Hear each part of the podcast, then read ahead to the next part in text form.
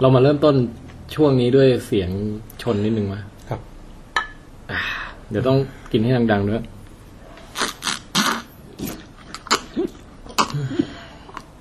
อ๋อไอ้ยครับ และที่จบไปนั้นนะครับ ก็เป็นเสียงของการชนกันระหว่างขวดลีโอ กับแก้วที่ใส่ลีโอเหมือนกันนะฮะ ครับผม วงแหวงตอนนี้เราอยู่ที่ไหนครับ ตอนนี้เราย้ายวาร์ปข้ามดูหนอนนะครับ ครับ มาจากที่บ้านผมครับ ฮะ ฮะเพราะว่าเอออย่างที่ทราบกันดีนะครับ ตอนนี้ก็คุณอบันได้ติดภารกิจนะฮะเกี่ยวกับ ครับ การวิ่งมาราธอนนะครับ ใช่ ซึ่งก็จะเกิดขึ้นในเช้าวันนี้นะฮะ แหม ตอนนี้เนี่ยประมาณกี่โมงกี่ยามแล้วเนี่ย ตอนนี้ประมาณเออสามสี่ทุ่มสี่ทุ่มครึ่งครับ ครับ ก็เราแยกจากบันมาอาบันมาตอนประมาณสักสองทุ่มกว่าๆให้เขาได้นอนหลับพักผ่อนนะ อ่า เพื่อที่จะได้ตื่นไปวิ่งมาราธอน ครับ ตอนไม่รู้ตีสองหรือตีสามเนี่ย ตีสามอะ ตีสามนะ ยี่สิบโลนี่หนักเหมือนกันนะพี่ เออ ผมยังไม่เคยวิ่งถึงยี่สิบเลยเนี่ย ฮะ แล้วก็เดี๋ยวข้าพเจ้าก็จะต้องไปไปส่งและไปรอและไปลุ้นและไปรับนะฮะ ครบถ้วนนะอันนี้ ครับ อืม รวมทั้งอาจจะได้ช่วย คือมีความเป็นไปได้หลายอย่าง มันก็เหมือนกับแบบ เอ่อ อะไรไทม์ไลน์ของจักรวาลของเราเนี่ยมีความเป็นไปได้หลายอย่าง โอเคฮะต่างๆ นานาครับ เขามเป็นไปได้ที่หนึ่งก็คือว่า พี่อบันอาจจะล่วงก็ได้นะพี่ คือเนี่ย ให้พูดก็พูด เอาเอาแบบดีๆก่อน เออ แบบดีๆเนี่ยคือพี่ยืนอยู่ตรงเส้นชัยแล้วก็ถ่ายรูปแบบสวยงามอะเออ ฟิน กับอีกแบบหนึงก็คือแบบต้องไปหิ้วกลับมา โอ้โหกลัวเหมือนกันนะพี่ ก็จะเป็น 20โล อย่างไร นี่ไม่ใช่น้อยๆ ครับผม เออนะฮะ ครับ เพราะฉะนั้นตอนนี้ผมก็เลยอยู่กับปองแปงสองต่อสองนะครับ โอ้โห ในบ้านของปองแปงซึ่งก็ไม่มีผู้ปกครองอยู่ด้วยนะฮะ ครับ ฮะแล้วเราก็มีแอลกอฮอล์เล็กน้อยนะครับ เพื่อเป็นการเริ่มต้นบทสนทนา อื้อหือ อืม พูดแบบมีการชี้นำแบบสุดๆ ฮะ เราจะเกรินกรอบกรอบเกณฑ์และกฎกติกาให้ฟังกันก่อนว่าเราจะคุยกันเรื่องอะไรอย่างไรนะฮะ ครับ เรื่องที่คุยเนี่ยก็คือแน่นอนครับภาพยนตร์เรื่อง Interstellar มาถึงช่วงนี้แล้ว โอ้ย โอ้ยที่บ้านนี้เสียงดังได้ไหมเนี่ย ได้พี่ เออ คือทางขวานี่ไม่มีใครอยู่ ข้างหน้าก็ไม่มีใครอยู่ ทางซ้าย โอเค คนอยู่หลับ หลับหมดแล้ว แต่ไม่เป็นไรเดี๋ยวเริ่มจากเบาๆก่อนค่อยๆ crescendo ขึ้นมา ครับ โอ้โห เลยฮะ ดีที่พี่วันไม่อยู่ ครับ ผม ครับ ซึ่งอย่างนี้นะฮะ ครับ คือเราจะแบ่งการพูดคุยเรื่องอินเตอร์สเตลล่าของเรา เนี่ย ออกเป็นสามปราการขึ้นด้วยกันนะฮะ สามประการ ใช่ ครับ คือปราการด่านที่หนึ่งเนี่ย อืม สำหรับผู้ฟังที่แบบไม่ต้องการสปอยเชี่ยอะไรเลย คือ คือไม่อยากรู้อะไรแม้แต่นิดเดียวเกี่ยวกับพล็อตเรื่อง อ่า คืออยากรู้แค่ว่า เฮ้ย ไปดูดีไหม ชอบผมเราพวกเราชอบกันหรือเปล่า เออนะฮะ อ่า เราจะเอาคนกลุ่มนี้ก่อน อืม หลังจากนั้นพอทะลุปราการด่านนี้ไป ครับ เราค่อยพูดคุยกันเยี่ยงปุตุชนว่า อืม เอ่อเปิดเผยพล็อตเบสิก อืม รีวิว รีวิว นะฮะพอดเบสิกเอาเท่าแค่เท่าแค่ที่เผยในหนังตัวอย่าง ครับ แล้วก็อาจจะแต่เราจะไม่ไปเฉลยว่าตอนจบเป็นยังไงหรือว่า เออ เออ มีจุดน่าสนใจ ราย ที่มั ละ น เอีย เกิ ด ด ทาง ขึ้น มุมตรงนู้นตรงนี้อะไรจะยังไม่พูดถึง ครับ อันนี้คือด่านที่สองนะฮะ โอ้โห แล้วก็ไอ้ด่านนี้ก็จะเข้มข้นระดับหนึ่งแล้วล่ะ ด่านนี้เหมาะกับใครพี่ ด่านนี้ก็เหมาะกับเอ่อหนึ่งนะฮะ อ่า คนที่ยังยังไม่ได้ไปดูก็สามารถฟังได้ เพื่อให้รู้อารมณ์หนังคร่าวๆว่าอ๋อประมาณนี้ อืม หนังมันเกี่ยวกับอะไร เออนะฮะ ครับ น่าดูไหมเกี่ยวกับอะไรดีตรงไหนไม่ดีตรงไหนอะไร อืม กับคนที่เพิ่งดูมาเสร็จหมาดๆเลย เออ แล้วอยากจะแบบแหมเหมือนมีแบบเพื่อนร่วมวงสนทนา อ่ า สมมุติว่าแบบในชีวิตจริงไม่มีเพื่อนไง ฮะ ครับน่าสงสารเลยพี่ คือไปดูหนังคนเดียวรอบดึกๆเนี่ย นั้น ออกมาแล้วแบบเอ้ยอยากจะแหมมันหนังเรื่องนี้เป็นหนังที่น่าพูดคุยสนทนาเหลือเกิน อยากจะมีเพื่อนหนุ่มโสดสักสองสามคนที่แบบมานั่งคุยตั้งวงคุยอินเตอร์สเตลล่ากันเนี่ย โอ้เหมาะเลยครับ อันนี้ เออแล้วก็ความคิดเห็นเบื้องต้นก่อน ครับ นะความคิดเห็นเบื้องต้น ก็จะก็จะได้สนองกับคนที่เพิ่งดูมา อ่า ว่าคุณคิดเห็นตรงหรือต่างกับเราอย่างไร ครับ นะฮะเสร็จแล้วพอท้ายสุดเนี่ยเราถึงปราการด่านที่สาม อ่า ปราการด่านที่สามเนี่ยเราจะเซฟพวกสปอยเลอร์ทั้งหมดนะ อืม คือถ้าใครไม่อยากสปอยเลยเนี่ยคือด่านหนึ่งคุณหยุดแค่นี้ ด้วย ครับ นะฮะถ้าคุณอยากแบบเอ่อยังสามารถรับรับแบบว่าพอดเบสิกได้แล้วที่เหลือไม่สปอย อ่า คุณก็มาถึงด่านที่สอง ครับ แต่ถ้าคุณเออโอเคไปดูมาเรียบร้อยแล้ว ครับ นะหรือคุณเบลอถ้าคุณเป็นคนที่เบลอมาก ก็ ครับ มาถึงกดสามปั๊บอ้าว คุณเข้าด่านสามเนี่ย จบยังไง คือเราจะเฉลยหมดทุกอย่างเลย ไอ้พล็อตตรงนั้นเนี่ยตัวสุดท้ายเราอธิบายว่ายังไง อ่า ไอ้เรื่องราว อืม และที่แน่ๆด้วย คัน ความ ปากคันปาก ด้วยความเป็นวิดแคสของแบงค์ อ่า เราจะคอยเสียบใส่ และสอดแทรก อืม วิทยาศาสตร์ต่างๆ ที่ปรากฏในหนัง เปรียบเทียบดูซิว่าในหนังฉายให้ดูแบบนี้ ความเป็นจริงเป็นไปได้มากน้อยแค่ไหน อันนี้แหละครับ อันนี้แหละ ถูกต้องหรือไม่อย่างไรนะ ซึ่ง ฮะ บอกให้ท่านผู้ฟังรู้นิดหนึ่งนะครับ ว่าก่อนที่จะได้อัดวันนี้เนี่ย ผมได้เกริ่นให้กับ ท่านผู้ฟังมาตั้งแต่ต้นแล้วว่าผมไปหาข้อมูลต่างๆ ที่เขาเขียนรีวิว มีคนมาบ่นว่าไม่รู้เรื่อง วิทยาศาสตร์ตรงนั้นจริงไม่จริงยังไง นี่ ฟังพวกเรานี่แหละครับ ใช่ อื้อหือ แต่กระนั้นก็ยังต้องชี้แจงต่ออีกนิดหน่อย ครับ ชี้แจงนานนิดหนึ่งฮะ เออเออ เพราะว่าเนื่องจากเวลาแบบเล่าเรื่องทางวิทยาศาสตร์อะไรเนี่ย มันถ้ามีครบองค์สามคือมีสามัญชนนั่งอยู่ด้วย มีอาบันนั่งอยู่ด้วย มันจะดีกว่า เออ จริงด้วยเหรอพี่ มันจะแบบมีคนคอยซักถาม คอยแบบคอยถามย้ำให้เข้าใจว่าอ๋อตรงนี้เป็นอย่างนี้ใช่ไหมอะไรเงี้ย เพราะฉะนั้นเนี่ยไอ้ส่วน คำถาม ที่ ไม่ธรรมดา เป็นส่วนที่เป็นวิทยาศาสตร์เนี่ยฮะเราจะเก็บกักไว้ในภายหลัง อืม อืมเพื่อจะรอให้อับหลังจากอบันวิ่งมาราธอนเสร็จแล้ว อ่า แล้วก็ว่างนัดอัดกันอีกทีหนึ่ง ครับ นะฮะว่าน่าจะเป็นวันจันทร์กลางคืนใช่ไหมคุณปา ครับวันจันทร์กลางคืนฮะแน่นอน ครับ วันนี้คือวันอาทิตย์ วันอาทิตย์ฮะ อ่าแล้วก็วันจันทร์คือเดี๋ยวมานัดเจออีกที แล้วก็ถึงตอนนั้นเราเราก็จะแบบมาลงรายละเอียดพวกเรื่องวิทยาศาสตร์ โดยมีอาบันนั่งอยู่ด้วย โอ้โหพี่ตอนนี้แค่วิธีอัดยังเอปิกอะตัดแบบโอ้โห เออ สมเป็นตอนนี้ ต้ มั อนง ละ ละเอียดเลย ครับ ขอขอจิบก่อนจิบก่อน ครับครับแม่ ขอโทษอีกทีหนึงให้เกิดใครไม่ได้ยิน อื นะ ม กินเบียร์ไม่ใช่กินไวน์เหรอ วายเขากินกันเหรอพี่ อืมไม่แน่ใจว่ะ ครับอ่ะ ประเด็นสุดท้ายก่อนเข้าเรื่องฮะ อืม แค่ต้องการจะบอกว่า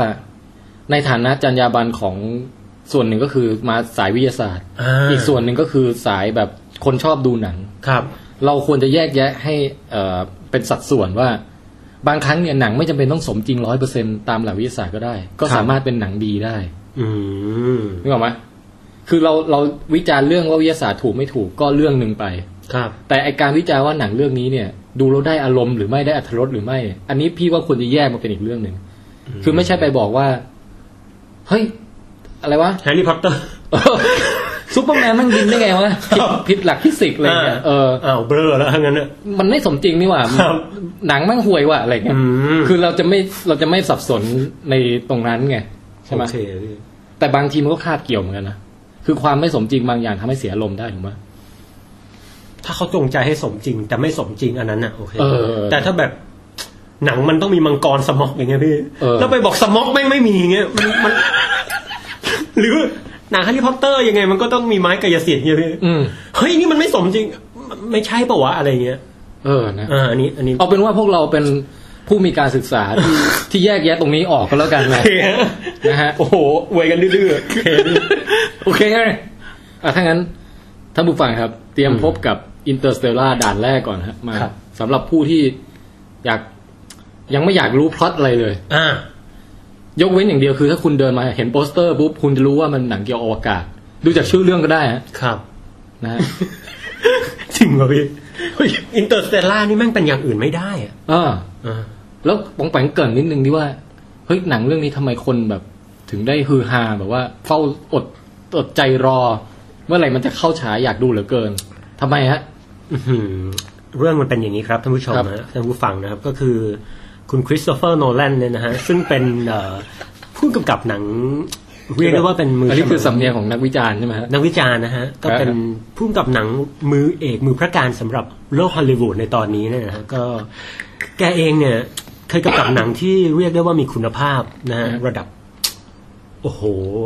ถล่มทลายบ็อกซ์ออฟฟิศมาแล้วนะฮะ ถูกต้องนะครับ แล้วที่สำคัญที่สุดครับคุณแทนชัย ครับ ประเด็นก็คือเอ่อเรื่องที่แกกำกับมาแต่ละเรื่องเนี่ยล้วนแล้วแต่มีแง่มุมต่างๆ ทาง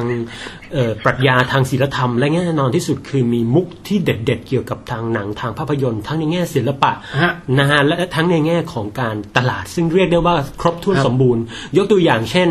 แบทแมนนะครับเริ่มตั้งแต่แบทแมนบ g กินแล้วมาพีคเดอะดาร์กไนท์นะครั ครับ บ แล้วก็จบได้สวยงามในภาค The Dark Knight Rise นะครับ ซึ่งก็เรียกได้ว่าสมบูรณ์มาก ๆ นะฮะ แล้วก็หนัง เรื่องต่อไปก็คือ Inception สมบูรณ์ทั้งในแง่ของ โอ้โห คำวิจารณ์แล้วก็ในแง่ของ box office ด้วยนะ ใช่เลยนะครับ ซึ่ง ครับ รายได้ก็ถล่มทลายมาก ๆ นะฮะ ครับ ส่วนที่สำคัญที่สุดก็คือ Inception นะฮะ ซึ่ง อ่า เว็บ อืม IMDb นี่อวยให้ถึง 9 เลยนะครับ เรียกได้ว่าเป็นเว็ ครับ หนึ่งในร้อยหนังที่คุณดูก่อนตายทีเดียว โอ้โหครับ เรียกได้ว่า โอ้โหแหมสุดยอดจริง ๆ ส่วนใครก็ตามที่เป็นแฟนพันธ์แท้นะฮะ ก็ ย้อนไปดูผลงานช่วงแรกๆนะ ช่วงแรก ๆ แนะนำมีมิเมนโตฮะ ครับ โอ้โห เรื่องนี้ก็อาจจะดูยากนิดนึง แต่แนะนำให้ดูสักสี่รอบนะฮะ ครับ ดว่าน่าจะเข้าใจนะครับ ฮะ สนุกสนาน จริงๆที่ขาดไม่ได้อีกเรื่องนะครับ คุณปองแปงครับ ครับ The Prestige ฮะ เฮ้ย จริงๆคือในบรรดาหนัง ครับ คุณปองแปงขำอะไรฮะ ผมลืมเนี่ยบางทีคนเราก็หลงลืมกันได้นะฮะ ถึงจะเป็นผู้คร่ำวอร์ดในการวิจารณ์ก็แต่เออดู prestige ด้วยพี่ Prestige นี่มัน คือพี่ว่าในบรรดาหนังโนแลนทั้งหมดอะ ครับ พี่ว่าเผลอๆพี่อาจจะชอบ Prestige มากที่สุดว่ะ โอ้ยจริงเหรอพี่ จริง แล้วลองมาอาจจะ Dark Knight อะไรอย่างเงี้ย โอ้ยหืมนี่ต้องคุยกันอีกเป็น movie cast โนแลนเลยนะฮะ อันนี้ยาว แล้วแล้วแล้วลองมาอีกอะสมมติลองมาอีกก็น่าจะเป็น อินเซปชั่ Inception นเออ ใช่ แต่หลังจากนั้นผมว่า ก็โอเคเรื่อยๆนะฮะ ในคุณภาพระดับเอ่อคริสโตเฟอร์โนแลน ครับอืม แต่มิเมนโตก็เป็นหนังเก่าๆ ที่เรียกได้ว่ามีพล็อตเรื่องที่และวิธีการเล่าที่ไม่ธรรมดา ครับ พูดได้แค่นี้มี following นะครับ มี following insomnia นะฮะ ครับอืม และสำหรับคนที่อยากจะก้าวข้ามไปสู่ความเป็นแฟนประแทนและนักวิจารณ์แบบผม นะครับ อยากจะให้ไปดูหนังเรื่องเอ่อ Doodle Bugs นะครับซึ่งเรื่องนี้เป็นหนังสั้นที่คริสโตเฟอร์โนแลนทำเป็นเรื่องแรกๆในชีวิตเลย อันนี้ไม่เคยได้ยินเลยฮะ นี่พี่เป็นเรื่องที่เกี่ยวกับเออเอออันนี้บอกคร่าวๆ ก็คือเป็นเรื่องสะท้อนเกี่ยวกับจิตมุเกี่ยวกับคนที่แบบมีอาการทางจิตบางอย่างนะครับ ซึ่งโทษตัวเองอยู่ตลอดเวลานะฮะ ฮะ ซึ่งผมเองก็มีอาการแบบนั้นบ้างเป็นครั้งคราว อย่างไรก็ตามครับคริสโตเฟอร์โนแลนเนี่ยขึ้นแท่นผู้กำกับที่เรียกได้ว่ามาแรงที่สุดในทศวรรษนี้แล้วฮะ โอ้โห อืม ด้วยเหตุนี้ผู้คนหนึ่งแบบว่าเฝ้าติดตาทางตารอว่า อินเตอร์สเตลล่า ใช่ จะออกมายังไงเนี่ย เรียกได้ว่าผมเองเนี่ยได้ยินข่าวนี้มาเมื่อประมาณ4ีหปีก่อนนะครับ ก็เรียกได้ว่า โอ้โห ตอนแรกได้ยินว่าสปิลเบิร์กสตีเฟนสปิลเบิร์กนะครับ กำกับแต่ปรากฏว่า โอ้โหได้มาถึงมือของคริสโตเฟอร์โนแลนผมก็ไว้ใจครับไว้ใจ เพราะว่าชื่อเสียงของคริสโตเฟอร์โนแลนและฝีมือเขาที่ฝากไว้เนี่ยมันยอดเยี่ยมจริง จริงๆมีอีกจุดหนึ่งที่น่าสังเกตฮะ ๆ ครับ นี่เรายังไม่แตะเรื่องอะไรในหนังเลยนะ ยังไม่ เอาแค่แบบกระบวนการสร้างทั้ง ครับ และความแบบความคาดหวังทั้งหลายแหละ อืม เออจริง ๆ คุณโนแลนนี่เขาทำงานเป็นทีมนะฮะเขามี อื ไม่รู้พี่หรือน้องอีกคนหนึ่งฮะ โจนาธานโนแลน โจนาธานโนแลนใช่ไหม ครับผมครับ เป็นยังไงครับคนนี้ฮะ คนนี้เนี่ยก็มักจะเรียกได้ว่าเอ่อเรียกได้ว่าไม่มีส่วนช่วยในการกำกับนัก แต่จริง ๆ ก็เหมือนเป็นเบื้องหลัง เพราะว่าเขาเนี่ยเป็นผู้อีดิทบทต่างๆ ช่วยของคริสโตเฟอร์โนแลนมาโดยตลอดนะครับ เครดิตต่างๆ ก็จะขึ้นมาแทบทุกครั้งนะฮะ ใครที่สังเกตหรือเป็นนักดูหนังสักนิดนึงนะครับ สักนิดนึง อ๋อครับ ก็จะเห็นนะ นะครับ แหม่ทำงานกันเป็นพี่น้องได้นี่ก็ โอ้สุดยอดนะครับ มีหลายคู่นะฮอลลีวูดเนี่ย มีเอ่อโคเอ็นบราเตอร์นะฮะ โอ้สองพี่น้องโคเอน สองพี่น้องโคเอ็น อันนี้ผมเพิ่งได้ดูเรื่องเอ่อ No Country for Old Men นะฮะ ครับ อยากให้ไปดูกันนะครับ คือเริ่มเริ่มออกนอกเรื่องตั้งแต่ยังไม่ ครับ คนด่านแรก แล้วก็มีสองพี่น้องวาชอสกี้บราเธอร์ ว่าชาสกี้เดี๋ยวนี้มันไม่ใช่บราเตอร์ใช่ไหม อ่ะ เป็นบราเตอร์แอนด์ซิสเตอ อ๋อ ร์ ฮะ คือหลังจากทำเมทริก ถล่มทลายแบบสุดยอดไปแล้วก็ ครับ หลังจากนั้นปรากฏว่าไม่ค่อยรุ่งเท่าเดิมนะฮะ อืม ตั้งแต่หลังจากเมทริกมา ครับ ทำค l าวแอตลาสทำอะไรก็ดังแต่ก็ไม่ดังเท่าเดอะเมทริก จริงครับ ก็เลยแปลงเพศเลยนะฮะ รู้สึกจะแปลงไปนานแล้วนะพี่ เอาละครับ ฮะแต่ก็อย่างไรก็ตามเอ่อคุณลาร่าวาชอสกี้ ครับ เนี่ยก็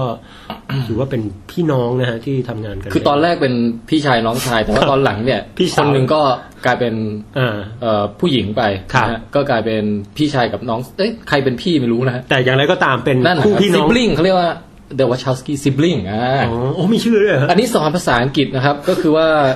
คำว่า brothers หรือ sisters ก็จะคือเป็นคู่พี่ชายหรือคู่พี่พี่สาวน้องสาวใช่ไหมฮะแต่ถ้าเป็นเพศผสมเนี่ยฮะก็จะเรียกว่า siblings siblings คือรวมๆ คือเป็นเป็นเพศไหนก็ได้ถือว่าเป็นพี่น้องกันนะฮะ ซิบลิง ครับโอ ครั เค บโอเคนะฮะก็ เอากลับมาตรงไหนดีฮะ ก็เนี่ยนะครับคุณทริสเฟอร์โนแลนเนี่ยก็มีเอ่อความคาดหวังสูงครับ ครับ อย่างผมนี่ก็เรียกได้ว่า โอ้โห พอรู้ว่าอินเตอร์สเตล่าเข้าแล้วผมเนี่ย โชคดีที่ได้ไปดู iMac ฟรีตั้งแต่วันแบบรอบสื่อเลยนี่ อืม ความคาดหวังนี่เต็มอกจนแทบจะทันลักทันล้นอ่ะ โอ้ แถมเนี่ยพี่ผมจะต้องมานั่งรีวิวหนังอ่ะให้กับคน เออ ที่มานั่งดูก่อนด้วย โอ้เหรอฮะ ฮะเพราะว่ามันเป็นกิจกรรมที่เมเจอร์เขาจัดให้แบบคนแบบมา อืม นั่งฟังรีวิว คือให้ คร่าว ให้ให้ให้คนรีวิวตั้งแต่ยังไม่ได้ดูนั่นแหละฮะ ๆใช่ ซึ่งมันเลวร้ายมากพี่เพราะผมไม่รู้อะไรเลย เอ้ยเดี๋ยวก่อนนี่เราคือกลับมาสำเนียงปกติได้แล้วใช่ไหม กลับ มาได้แล้ว โอเค สำเนียงนักวิจารณ์นี่มันเหนื่อยเหมือนกันนะ เหนื่อยเหมือนกันนะ โอเคอ่ะแล้วต่อฮะต่อต่ โอ้ อ โหพี่ไม่รู้หาเลยคือ คือผมก็ไปเปิดดูหนังตัวอย่างครับ ก็เห็นแบบ โอ้โห บ้านพระเอกแบบ กองไม้เป็นฝุ่นเป็นปวกเป็นอะไรไม่รู้แล้วก็มี อื้อหือมีพายุอะไร คือมองแปลงนึกว่า เอ้ยมันหนังตัวอย่างมันคืออ๋อบ้านพระเอกมันปวกขึ้นปวกกิน ตอนแรกๆนึกว่าแบบมหันตภัยแบบสัตว์อะไรกิน คือตอนนั้นผมว่ามันไปทางนั้นเลยนะแล้ว เออ จู่ๆแบบโอ้โหแบบมีไปอวกาศมีแบบ เดี๋ยวอย่าเพิ่งเฉลยอะไรมากนะฮะนี่เป็นช่วงแบบช่วงยังไม่ถึงยังด่านยังไม่ถึงด่านแรกเล โอ้ย ย อันนี้เห็นตั้งแต่หนังตัวอย่างนะฮะ หนังตัวอย่างก็ยังเก็บไว้อยู่ฮะยังแค่บอกว่าเป็นเกี่ยวอวกาศและคริสโตเฟอร์โนแลนเฉย อ๋อ ไปไปไหนเนี่ยไปไหนอย่าเพิ่งบอก โอ้นะครับ แล้วก็ โอ้โหก็เรียกได้ว่า เนี่ยฮะ ก็อื้อหือเป็นยังไงก็หนังตัวอย่างก็ไม่รู้นะครับ ก็พูดไปเรื่อยอะฮะ เอ ตอน อ นั้น นะฮะ ซึ่งพูดอะไรนี่มาดูประการด่านต่อไปเรียกได้ว่า โอ้โหแค่หนังตัวอย่างนี่ผมว่าหนังของคริสโตเฟอร์โนแลนเรื่องนี้เนี่ย อืม เป็นหนังตัวอย่างที่ผม มันอีปิกมากครับ พูด พี่ ถึงหนังตัวอย่างนี่นี่คือพฤติกรรมของพี่นะ ครับ ถ้าพี่เข้าโรงดูเรื่องอะไรเนี่ย แล้วหนังตัวอย่างอินเตอร์สเตลล่ามานะ พี่ปิดตาว่ะ เฮ้ย พี่ไม่อยากเห็นอะไรเลยแม้แต่นิดเดียวเว้ย นั่นไง พี่แต่พี่แล้วแบบแต่หูคือปิดตากับปิดหูพร้อมกันมันทำยากไงต้องเลือกเอาอย่างใดอย่างหนึ่งเว้ย คือถ้าทั้งปิดตาและปิดหู มันจะ แต่ เล จ ย ริงๆ มันจะ ก็ เลยไปยาว มัน เลย ก็แค่หลับตาเอาก็ได้นี่หว่าใช่ป่ะคือไม่ต้องเอามือขึ้นมาปิดใช่ไหม ฮะ เออทำไมพี่เบลออย่างนี้วะ อย่างไรก็ตามคือพี่พยายามจะเบลอเบลอเบลอเบลอหัวตัวเองอ อกไปไม่ไม่ไม่รับรู้หนังตัวอย่างเลยทั้งสิ้น เพราะฉะนั้นพี่เข้าไปดูเรื่องนี้ด้วยจิตใจอันแบบ บริสุทธิ์พุทธ ไม่รู้อะไรเลยอ่ะ อุเบกขา ใช่ ด้วยความที่ไม่อยากถูกสปอยทั้งสิ้น แล้วก็ตอน Inception ก็เหมือนกัน โอ้โห Inception นี่ คือไม่รู้พล็อตเลยเลยนะ รู้แต่ดูหนังตัวอย่างมันก็ได้ยินเสียงว้า ซาวประจำตัว ปมปมปมปมว้าปมปมปมปมปมปมปมว้าคือตั้งแต่ Inception มาเนี่ยหนังตัวอย่างทุกเรื่องแม่งมาแนวนี้หมด ครับ แปซิฟิกลงแปซิฟิกริมอะไรก็พวางนินจาเต่าก็พวาง เฮ้ยนี่จะเต่าเสียงนี้เลยเหรอพี่ คือมีทุกเรื่องอะสตาร์เทคที่อะไรก็ปัง ใช่ใช่สตาร์เทคก็มี อืม เป็นซาวด์ที่ใช้ความแทนความอิปิก แล้วก็รุนแรงแล้วก็แบบ เออ หือเล่าอารมณ์ คือคือในแง่ของ ดีแม่งไม่ระบาดถึงหนังไทยพี่ ในแง่ของความแบบคาดหวังของคนเนี่ย ครับ ตัวผู้กำกับก็คาดหวังนะ ตัวซาวด์แทร็กคนก็คาดหวังเพราะว่าฮันซิมเมอร์ใช่ไหม โอ้ย เขามารอดูเรื่องนี้ลุงฮานจะทำอะไรออกมา ใช่ไหม ฮันซิมเมอร์เนี่ยนะฮะ เป็นคอมโพเซอร์ เป็นนักดนตรีนะครับ ครับ นักแต่งเพลงที่ฝากผลงานไว้นะฮะ ล่าสุดกับเพลง Time ของเรื่อง Inception นะฮะ ฮะ แหม่ติดจริงๆพี่โทษทีแล้วก็เรื่องที่น่าจะเคยฟังเพลงของแกแน่ๆเนี่ย ก็คือ Pirate of the Caribbean เนี่ย ครับ ถึงจะเป็นผู้ประพันธ์เพลงคู่กับคนอื่น แต่ผลงานเขาก็โดดเด่นนะครับ ครับ แล้วก็มี The Lion King นะ เออ นี่ก็ Hans Zimmer เหมือนกั แต่ น จริงอินเซพชันนี่ก็ฮันซิมเมอร์คือ Hans เป็นคู่บุญกับโนแลนมาอยู่หลายเรื่อง ครับ นะฮะตั้งแต่ดาร์กไนท์แล้วหรือเปล่า เออ อันนี้ไม่แน่ใจนะ นะฮะ เนี่ยอันนี้ อันนี้ก็อีกหนึ่งหนึ่งสายของความคาดหมาย อืม อีกสายหนึ่งก็คือว่าคนเนี่ยตั้งเป้าไว้ตั้งแต่แรกแล้วว่าหนังเรื่องนี้มันจะต้องเป็น 2001 Space Odyssey ของยุคนี้ปองไปรู้จักหนังภาพยนตร์เรื่องนี้ไหมฮะ รู้จักดีเพราะผมเพิ่งดูไปครับ เป็นภาพยนตร์คลาสสิกนะฮะ ซึ่งดูไม่จบด้วยพี่ เฮ้ย ไปดูให้จบก่อน ไปดูให้จบก่อน โอเคเฮ้ย คือแบบคนเขาคิดคือเอางี้ก่อน จะชอบไม่ชอบ 2001 อีกเรื่องหนึ่ง ครับ แต่อย่างน้อยสุดต้อง ต้องเข้าใจว่ามันเป็นปรากฏการณ์ที่เอ่อแปลกใหม่มากสำหรับในยุคสร้างหนังแบบนี้ตั้งแต่ยุคนั้น อืม นึกออกปะ เพราะอะไรเออทูเทาสั้นวันนั่นคือโลกอนาคตของยุคยุคทำหนังเรื่องนั้นป่ะพี่ ถ้าผมเข้าใจไม่ผิด ใช่ โอ้โห แล้วมันเต็มไปด้วย คือมันค่อนข้างเป็นงานศิลปะแอบสแตรกอะไรมากมายนะผมไปดูให้จบก่อนแล้วค่อยมานั่น โอ้โหโอเค แต่อย่างไรก็ตามคือ เอาเป็นว่ามันเป็นหนังขึ้นขึ้นหิ่งแล้วกัน อืม เป็นหนังขึ้นหิ่งเหมือนถ้าเป็นวรรณกรรมก็โมบี้ดิกอะไรพวกอย่างนั้นแหละ เออซึ่ง ซึ่งคนเขากล่าวกันว่าเนี่ยแหละอินเตอร์สเตลล่าเนี่ยแหละ จะมาเป็น จะมาเป็นทูตาสันวันของยุคพวกเรา เชด แล้วก็โนแลนนี่แหละจะต้องเป็นคนเดียวที่ทำให้พวกเราแม่งนั่งดูพวกบรรดาแบบคอไซไฟทั้งหลาย นั่งดูไปแม่งของเหลวทะลักหลั่งออกจากทุกรูทวาร อืม แบบด้วยความฟินอะไรเงี้ย อีโบลาแล้วพี่ โอเค นะฮะ อืมสุดยอด โอเค โอ้นี่เทียบกับ2000 2001หนังระดับ Grandmaster Classic ใช่แล้วโนแลนนี่แหละ จะเป็นคนแบบนำฝันพวกเราให้เป็นจริง เพราะว่ายุคนี้มันอะไรรู้ไหม ครับ ยุคนี้มันหนังมันเป็นแฟรนไชส์ซะเยอะไง อืม คือแบบจะต้องมาแบบเป็นเอ่อซูเปอร์ฮีโร่หรือว่าเป็นอะไรแบบที่มัน อืม มันไม่ได้เป็นเรื่องออริจินอลที่แบบมาเดี่ยวเดี่ยวๆเด่นเด่นๆ แบบอินเซ t ชันหรืออะไรอย่างเงี้ย X-Men นี่แม่งไม่ X จนผมไม่รู้จะดูอะไรแล้วพี่ เออ ฮะ อะไรเนี่ยจบเรื่องความคาดหมายเท่านี้ก่อนนะ อ๋อ พวกเราก็เข้าไปดูกันใช่ไหมฮะ ครับ ปองแปงเอ่อดูที่ไหนอะ ดูที่ IMAX เอ่อ Central Festival เชียงใหม่ครับ โอเค เป็นอันนี้คือรอบสื่อป่ะ รอบสื่อครับ ผมเลือกที่นั่งคนแรกหลังๆ ไม่หลังเกินไปไม่หน้าเกินไป อืม แบบโอ้โห ตรงกลางเป๊ะ ขยับอีกนิดเดียวนี่แบบนั่งตรงกลางจอเลย คือได้ดูในรูปแบบเสียงแสงสีเสียงที่ถือว่าไม่มีดีกว่านี้แล้วล่ะ ไม่มีดีกว่านี้ครับ ที่สำคัญฟรีด้วยนะฮะ นะฮะ แล้วก็โอ้โห มันมันมันคงไม่มีอะไรดีกว่านี้แล้วอะ ขาดอย่างเดียวคือ ถ้าเกิดคุณโนแลนมานั่งดูอยู่ข้างๆด้วยอะไรเงี้ย โอ้ย เฮ้ยแต่อย่างนั้นอาจจะเกรงนะ อาจจะ อาจจะต้องหันไปดูปริยาแกฮะ เออ หรือไม่ก็ต้องสงวนท่าทีเหมือนกันนะพี่ เฮ้ย โอเคไหนๆก็แม่งมายาวแล้ว ครับ เราโปรจริงแล้วนะครับ อีกหนึ่งสายความคาดหมาย อะคุณแมคคานาเฮคุณแมคคานาเฮเนี่ย เขาเป็นดาราที่กำลังมาแรงมากในใน ยุคนี้เลย ในนาทีนี้เลยอะฮะ แมทธิวแมคคอนาเฮครับ ครับ อื้อหือ คุณแมทชิลแมคคานาเฮเนี่ย เคยมีผลงานเมื่อก่อนเนี่ย สมัยหนุ่มๆ เล่นแต่หนังโรแมนติกคอมเมดี้อะไรแบบ ไปเรื่อยฮะ ไม่ได้มีคือคนก็สนใจแค่ว่าหล่ออย่างเดียวหล่อล่ำ ครับ แต่ช่วงหลังๆ มาเนี่ยแกเลือกแต่หนังดีๆมาเล่นนะ ล่าสุดเอางี้ก่อน ผมรู้จักแกเรื่องแรกเนี่ย จากหนังเรื่องเอ่อ The Wolf of Wall Street นะฮะ ครับ ซึ่ง ออกมาแค่ไม่กี่ฉากแต่ ครับ แบบ แกเล่นเป็น โบรกเกอร์ติงตองอะฮะ มาถึงก็ตก เออ อ๋ออะไรอะไร เออ เออ เออ เออ เออ เออ ประมาณเนี้ยครับ แล้วอะไรของมึงเนี่ย คุณคุณแมคคานาเฮจะมีประโยคประจำตัวอ๋ออะไรอะไรอะไรคือเขาจะแบบเขาจะชอบลงเอออะไรอะไร เสียงเหมือนนะพี่ เสียงเสียงต่ำๆแบบนี้เหรอเออนิดหนึ่ง โอ้ เออพูดอะไรไม่ชอบพูดอะไรลำคอแบบเนี้ยคือแบบเป็นเป็นเอกลักษณ์ของเขาอะจนบางทีแบบบ้างพูดเบาพูดในคอจนฟังไม่รู้เรื่องอะแต่ก็เป็นเสน่ห์ของเขาอะ โอ้โหเปตองมันบอกดูแบบไม่มีซับอ่ะพี่จะตายเอา แล้วฟังเสียงคุณแม่คอนเนย นะฮะ แต่ มัน ครับ เป็นมันเป็นยุครุ่งเรืองของแมคคานาเฮจนเขาเรียกว่าเป็นแมคแมคคานาซองใช่ไหมเป็นเหมือนแมคคานาเฮบวกเลเนซอง โอ้ย อีกอันหนึงก็คือเพิ่งได้ออสการ์ไปมันมาจากเรื่อง ดัลลัสไบเออร์คลับ ดัลลัสไบเออร์ครับ โอ้โห เรื่องนี้นี่ผมดูเนี่ย ในครั้งแรกที่ดูจนจบเนี่ยผมนั่งเกรงไปทั้งตัวเลยนะครับ แล้ว ครับ ไม่รู้ว่าเป็นคุณแมทธิวแมคคอนาเฮผู้ที่ได้รับบทเอ่อเป็นโบรกเกอร์ติงตองในเรื่อง Wolf of Wall Street ฮะเรียกได้เลยว่า โอ้โห ไอ้บทเล่นในเรื่องดัลลัสไบเออร์คลับเป็นคนเป็นเอนะค ค รั รับ บ มันต้องได้ออสการ์ไม่ได้นี่แม่งแบบ เอาออสการ์ไปหักทิ้งเหอะผมว่า แล้วดาราฮอลลีวูดนี่มันเป็นอะไรไม่รู้แบบ บางเรื่องมันโคตรกล้ากล้ามมันโคตร โอ้โห ลำเลยมาอีกเรื่องแบบกลายเป็นคนติดยาผอมแห้งอย่างเงี้ย คุณแม่คอนเนเฮเรื่องนั้นนี่สู้ไปเลยอะฮะ ฮะเหมือนโดนยุงยักษ์ดูดเลือดนะฮะ สู้ที่ แก้ม แห้ง ตอก เลย เข้าไปเลยอะ อุ้ยแบบไม่เหลือซาก แล้วพูดถึงอีกนิดนึงพี่ไอ้ดัลลัสไบเออร์คลับเนี่ยคุณจาเรตเลโต้ที่เล่นเป็นตุ๊ดนี่ก็เรียกได้ว่าอื้อหือ โอ้ ตอนแรกผมนึกว่าตุ๊ดจริงเลยพี่ เออ ไปเสิร์ชดูอ้าวคุณจาเรตเลโต้เล่นไฟท์ขับมาแล้วอะไรด้วยโอ้โห คนนี้นี่เอง นะฮะ อืมสมศักดิ์ศรีจริงๆเนี่ยฮะ คนก็เลยคาดหวังกับ แล้วประธานเฮนไม่ใช่โดดเด่นแต่ในจอเงินนะฮะ เอ๊ะ ในจอแก้วเนี่ย ซึ่งทุกวันนี้ก็เป็นจอ LCD ไปแล้วนะฮะ ครับผม เออ โอ้โหนี่ คือในในในในแง่ของซีรีส์ทีวีเนี่ย ครับ เขาเพิ่งมีไปปรากฏตัวในซีรีส์ซีซั่นหนึ่งนะชื่อ True Detective ซึ่งเป็นซีรีส์ที่แบบยอดนิยมของปีที่ผ่านมานะฮะแล้วแบบหืมคือ True Detective แมันแบบสุดยอดมาก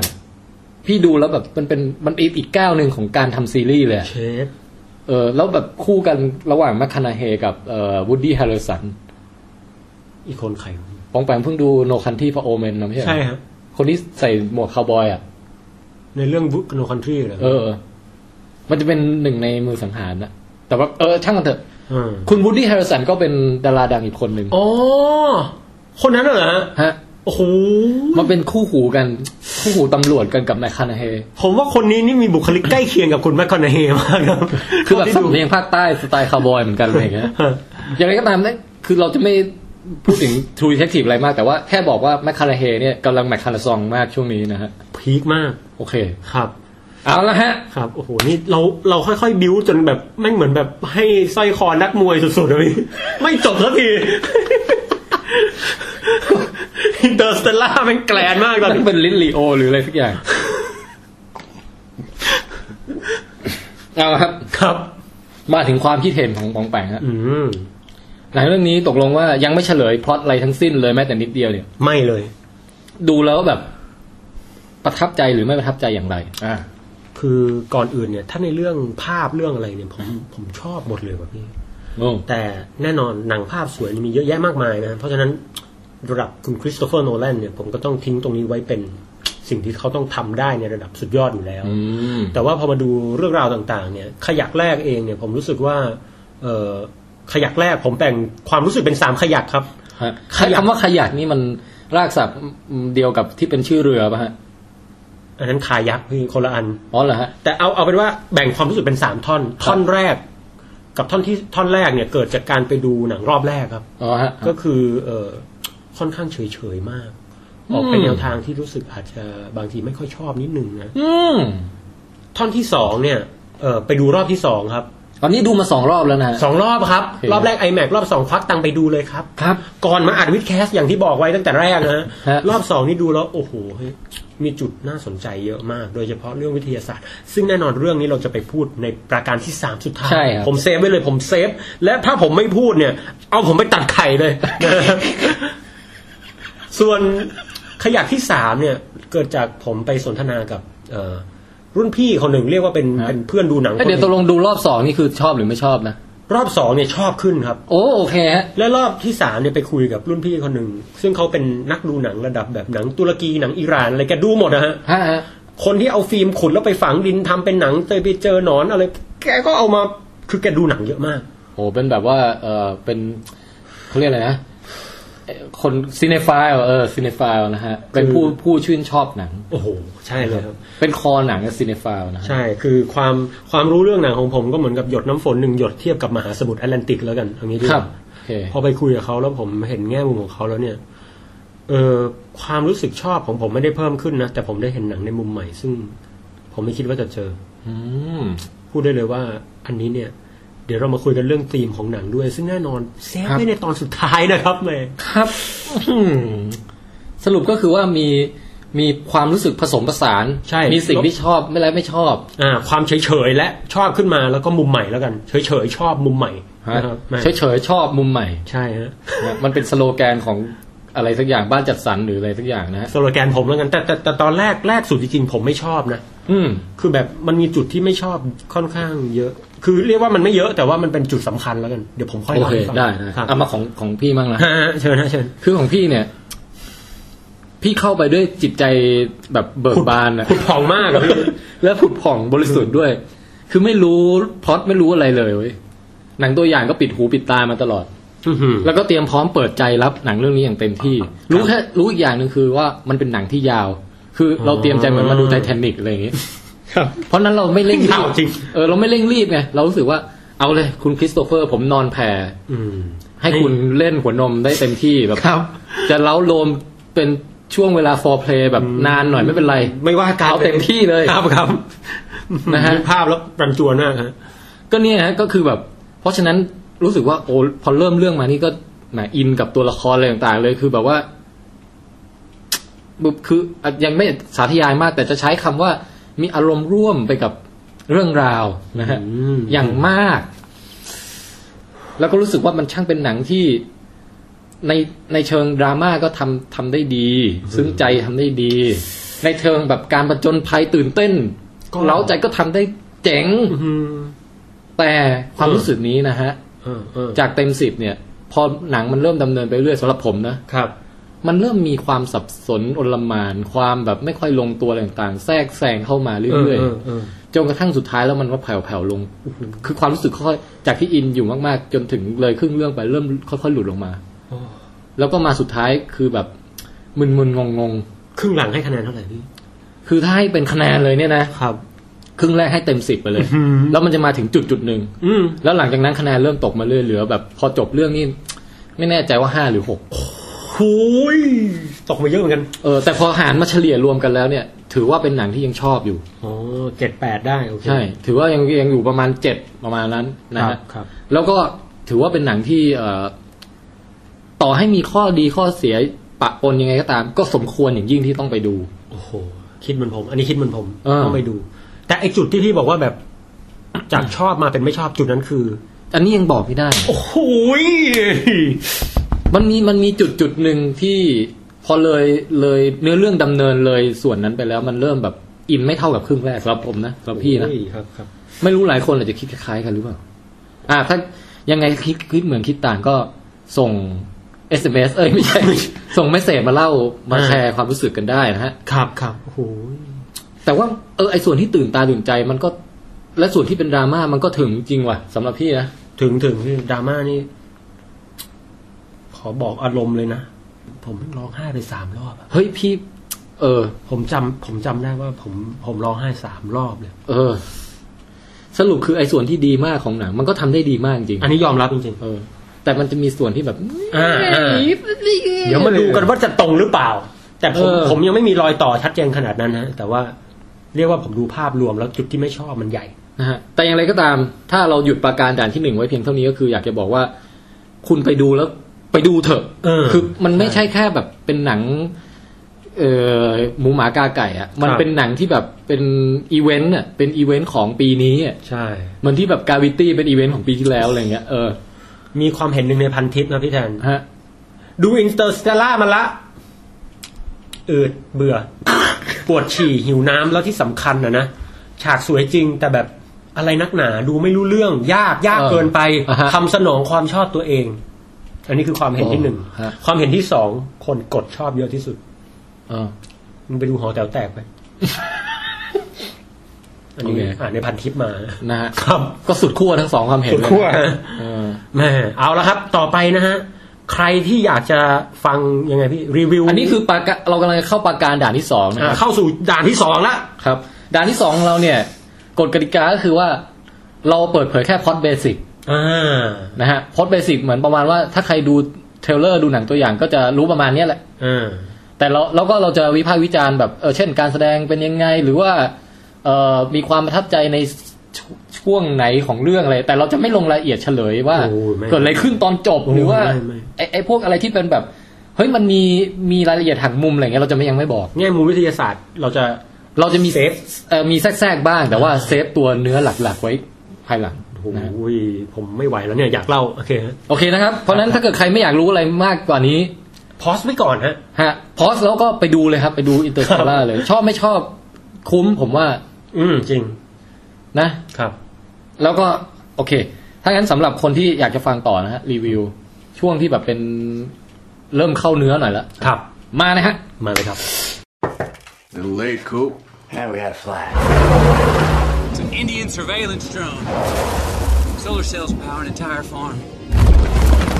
You do, Murph? Uh, she didn't do nothing. Murphy's Law. You're a well educated man, Coop, and a trained pilot. And an engineer. The world doesn't need any more engineers. We didn't run out of planes and television sets, we ran out of food. Dad, why did you name me after something that's bad? Oh, we didn't.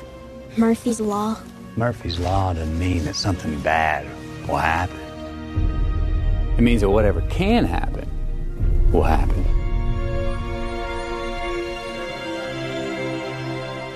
We must confront the reality that nothing in our solar system can help us. Now you need to tell me what your plan is to save the world. We're not meant to save the world, we're meant to leave it. And this is the mission we were trained for. I've got kids, Professor. Get out there and save them. You have no idea when you're coming back. I'm coming back.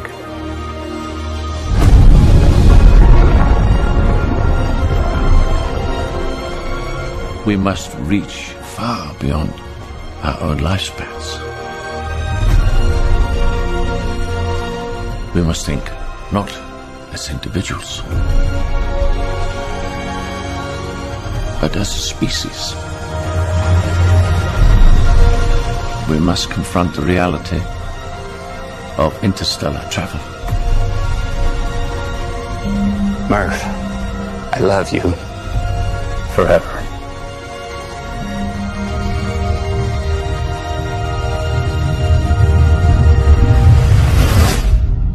I'm coming back.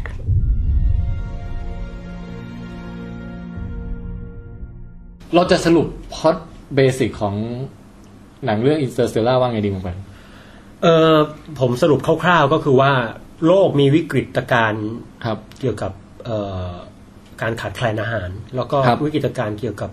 มลภาวะทางฝุ่นเพราะทางอากาศแล้วกัน ฮะ นะครับสภาวะอากาศโลกก็เริ่มแปรปรวน คือเป็นโรคที่เหมือนกับ เอ่อค่อยๆเสื่อมโทรมไปเรื่อย ค่อยๆเสื่อมโทรมนะครับ แล้วก็พระเอ่อพระเอกนี่เองเนี่ยก็ต้องมีเหตุการณ์บางอย่างแล้วกันทำให้ตัวเองต้องไปหาโลกใหม่อยู่ ๆ ฮะ ฮะ พระเอกนี่ก็เหมือนกับว่าเอ่อมีความสามารถ เป็นคนดี ก็คือเป็นเป็นนักบิน เป็นนักบินแล้วก็เป็นคนที่ มีความรู้ด้านเกี่ยวกับเอ่อวิศวกรรมอวกาศไร อย่าง พวก ดี นี้ ฮะ แล้วก็โลดโผนชอบความท้าทายฮะ บุคลิก นะฮะ นี้ส่งมาให้เห็นตั้งแต่ต้นเรื่องเลย อ่า พี่นะครับ อืมอันนี้คือไม่ยังไม่ได้สปอยอะไรแค่แบบว่าแนะนำ แนะนำแนะพนำล็อตเบสิก ครับแล้ว เพราะ ที่ เบ สำคัญ สิกของของโลกก็คือว่าเราจะต้องช่วยมนุษยชาติด้วยการออกไปหาที่ที่ ที่ใหอยู่ ม่ อื่นอ่า ที่ที่แบบ เอ้ยโลกโลกเรามันอยู่ไม่ได้แล้วอะ ใช่ กู้ก็กู้ไม่ไหวแล้ว มันมันเกินเยียวยา เกินเยียวยาฮะ ใช่ ต้องไปหาโลกใหม่อ่า อืม ทีนี้การไปหาโลกใหม่เนี่ยก็นำมาสู่ชื่อหนัง Interstellar ว่ามันต้องไปแบบไปโคตรไกลอ่ะ โอ้โหซึ่งจริง ๆ ขอเกริ่นนิดนึงนะครับ อันนี้สำหรับคนที่แบบยังไม่ได้ดูหนังนะฮะ แต่ว่าอยากจะ